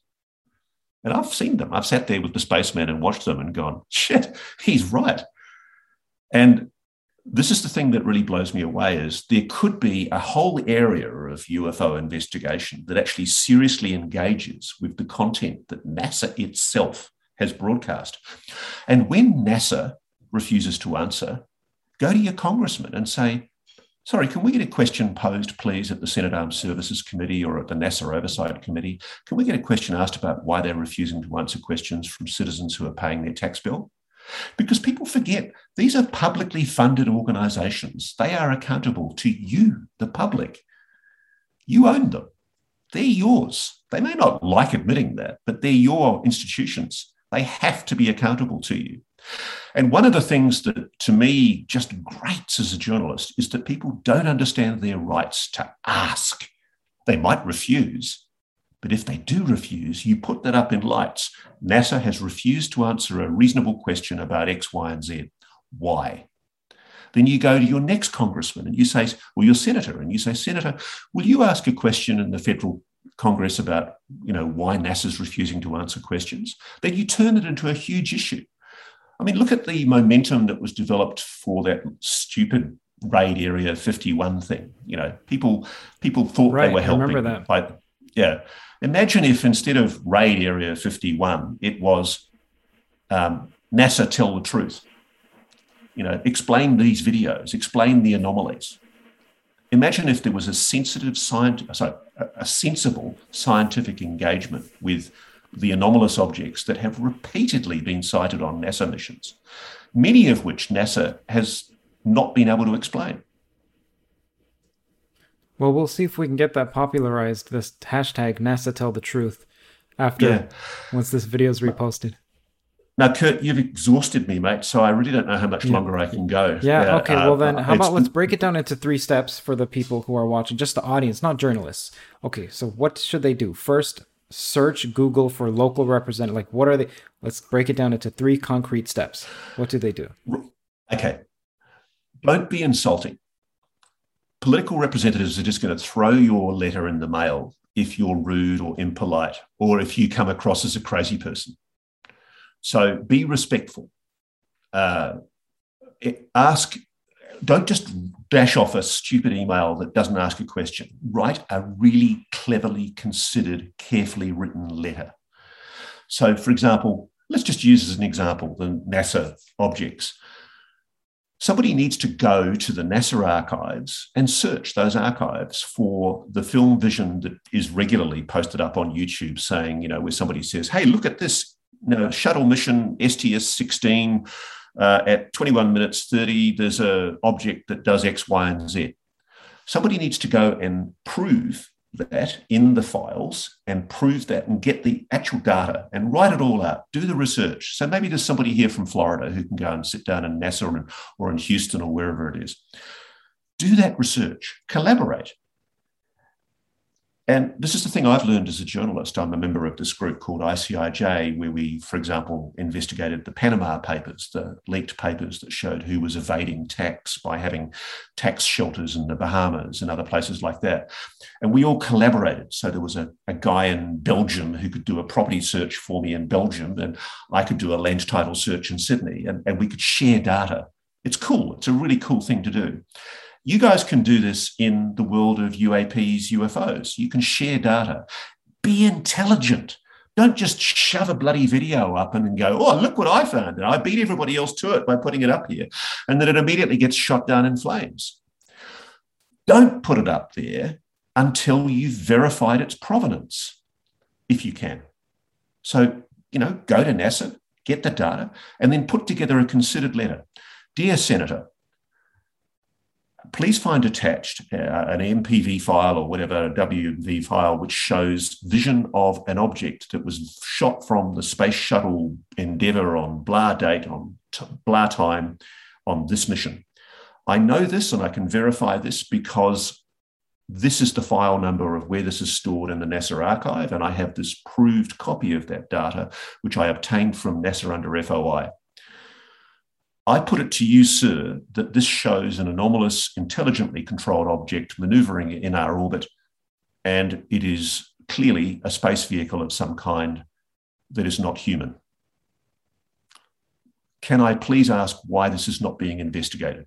If there is a legitimate national security reason for why we're not being told the truth about this, can this please be explained to me? I am representative of an organization that represents 5,000 people. Um, you know, maybe it's MUFON, I don't know. Uh, you know, please, sir, kindly could I request that you direct your questions to this at the next meeting of the NASA Oversight Committee? You know, this is how you do it. Be, re- be respectful. You never know. The mood in the Congress at the moment is really interesting. I'm talking to congressmen, senators, and their staffers. They're waiting for the public to show they want this because I don't think it's going to happen. I'm not of the view that there's going to be transparency any more than what we've got at the moment. I think we've been sold a pup. I think that the UAP task force really only largely came about because of the activism of the TTSA people, uh, good people like Lue Elizondo, Christopher Mellon, and Tom DeLonge. What he's done is amazing. All credit to Tom, frankly. What he's done is absolutely amazing. He's brought this ahead far more than I think anybody realized he ever would. But there's nothing going to happen. There's certainly not going to be public hearings or congressional hearings unless the public make it clear intelligently and firmly that they do want it and that these are the reasons why and these are the things that should be investigated. So when people send me experiencer videos and say, you know, I've, I've seen this object hovering at 20,000 feet and all I see is a white dot moving across the sky, what the hell am I meant to do with that? No, no disrespect to the people that sent it to me, but seriously, I can't verify its provenance. I don't know what you've done with it. But let's think intelligently. Let's look at the things that we know come from government itself, like, for example, the Nimitz sighting. You know, we know for a fact that the reason why the government's been forced into the position that it's been forced into at the moment is largely because of the um, incredible work that was done by different people to expose what was revealed in the Nimitz data. And the reason that why that was so eff- efficacious was because there is clearly um, vision, which was confirmed by sensor systems. And what I've been told, uh, Bob Fish, who uh, was one of my informants that went on the record in my book, he, he's a guy with extremely high security clearances who is aware of the reality of the phenomenon. He's been briefed about anomalous objects that have been seen on satellites and um, seen coming in and out of the ocean, he tells me. He told me that people should be looking at the um, the data, the, the kind of data that would be being collected by um, the uh, E2 Hawkeye aircraft. You're talking about telemetry data, um, not just radar data. You, are talking about very high level uh, electromagnetic data, uh, communications data, measuring the frequencies of those objects. Uh, that telemetry data would exist, and nobody apparently has FOI'd it. Let's FOI that. So there are ways of investigating this in a, in a rigorous scientific objective way. And as best I can, I'm, I'm asking questions myself. But I am a little frustrated with the tendency on UFO Twitter for people to seize across every new crazy rumor. And it's really not helping, frankly. It just paints you all as a bunch of bloody loonies. And you're not. I know you're not. Uh, you know, there is something real there. The government's confirmed that it's real. But by continuing just to post blurry videos and, you know, uncorroborable uh, witness accounts, it's really not helping.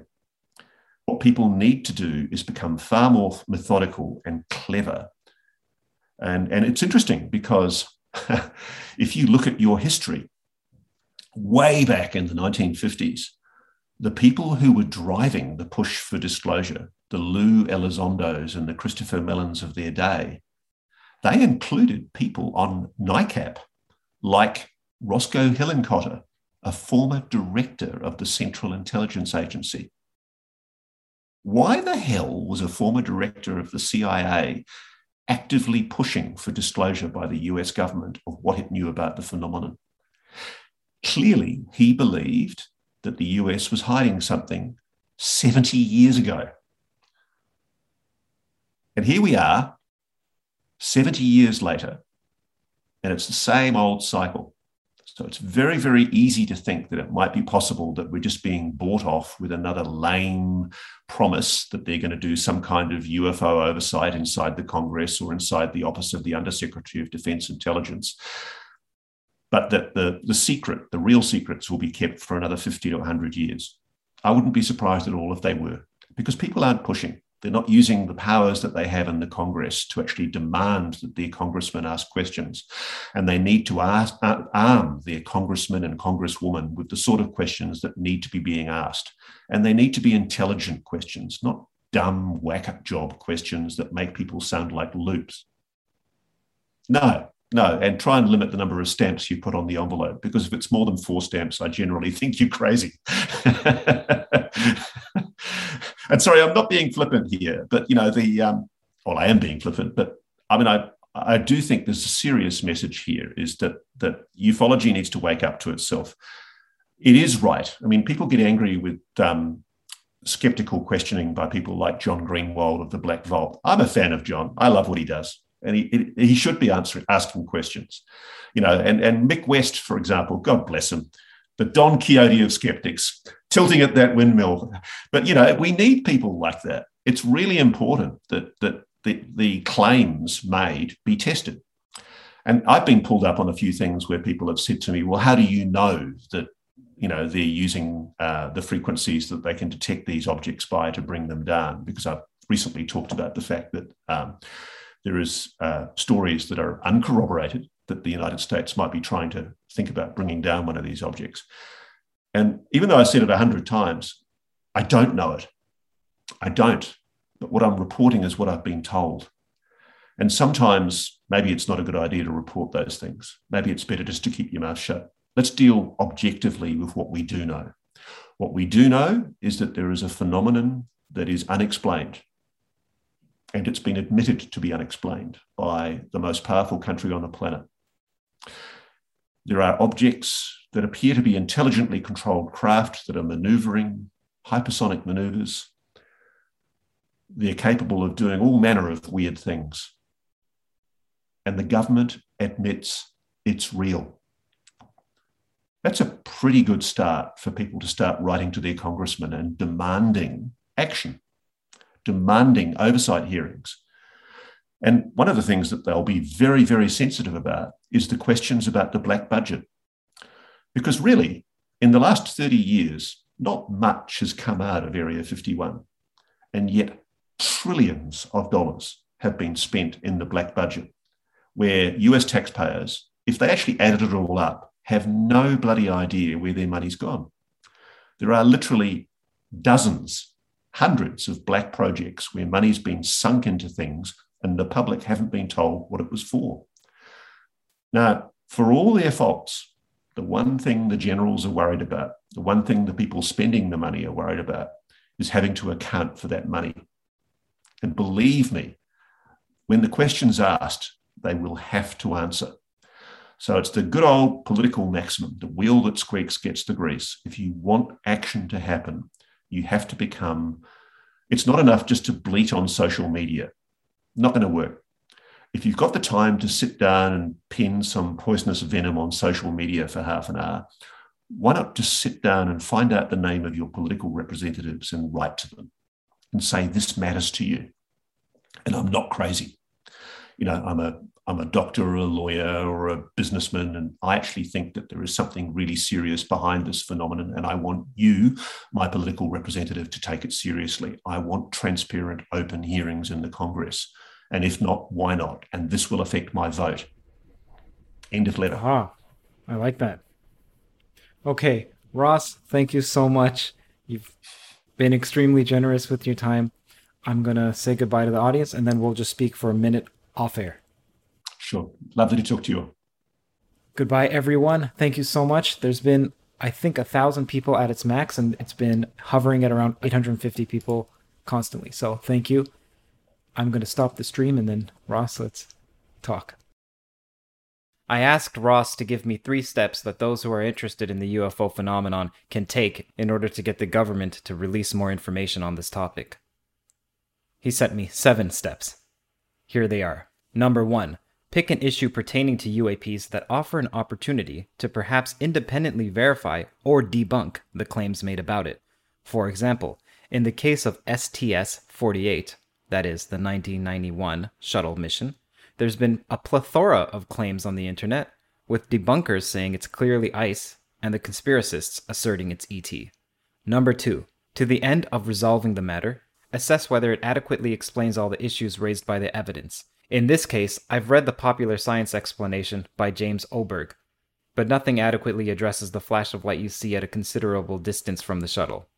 What could this be?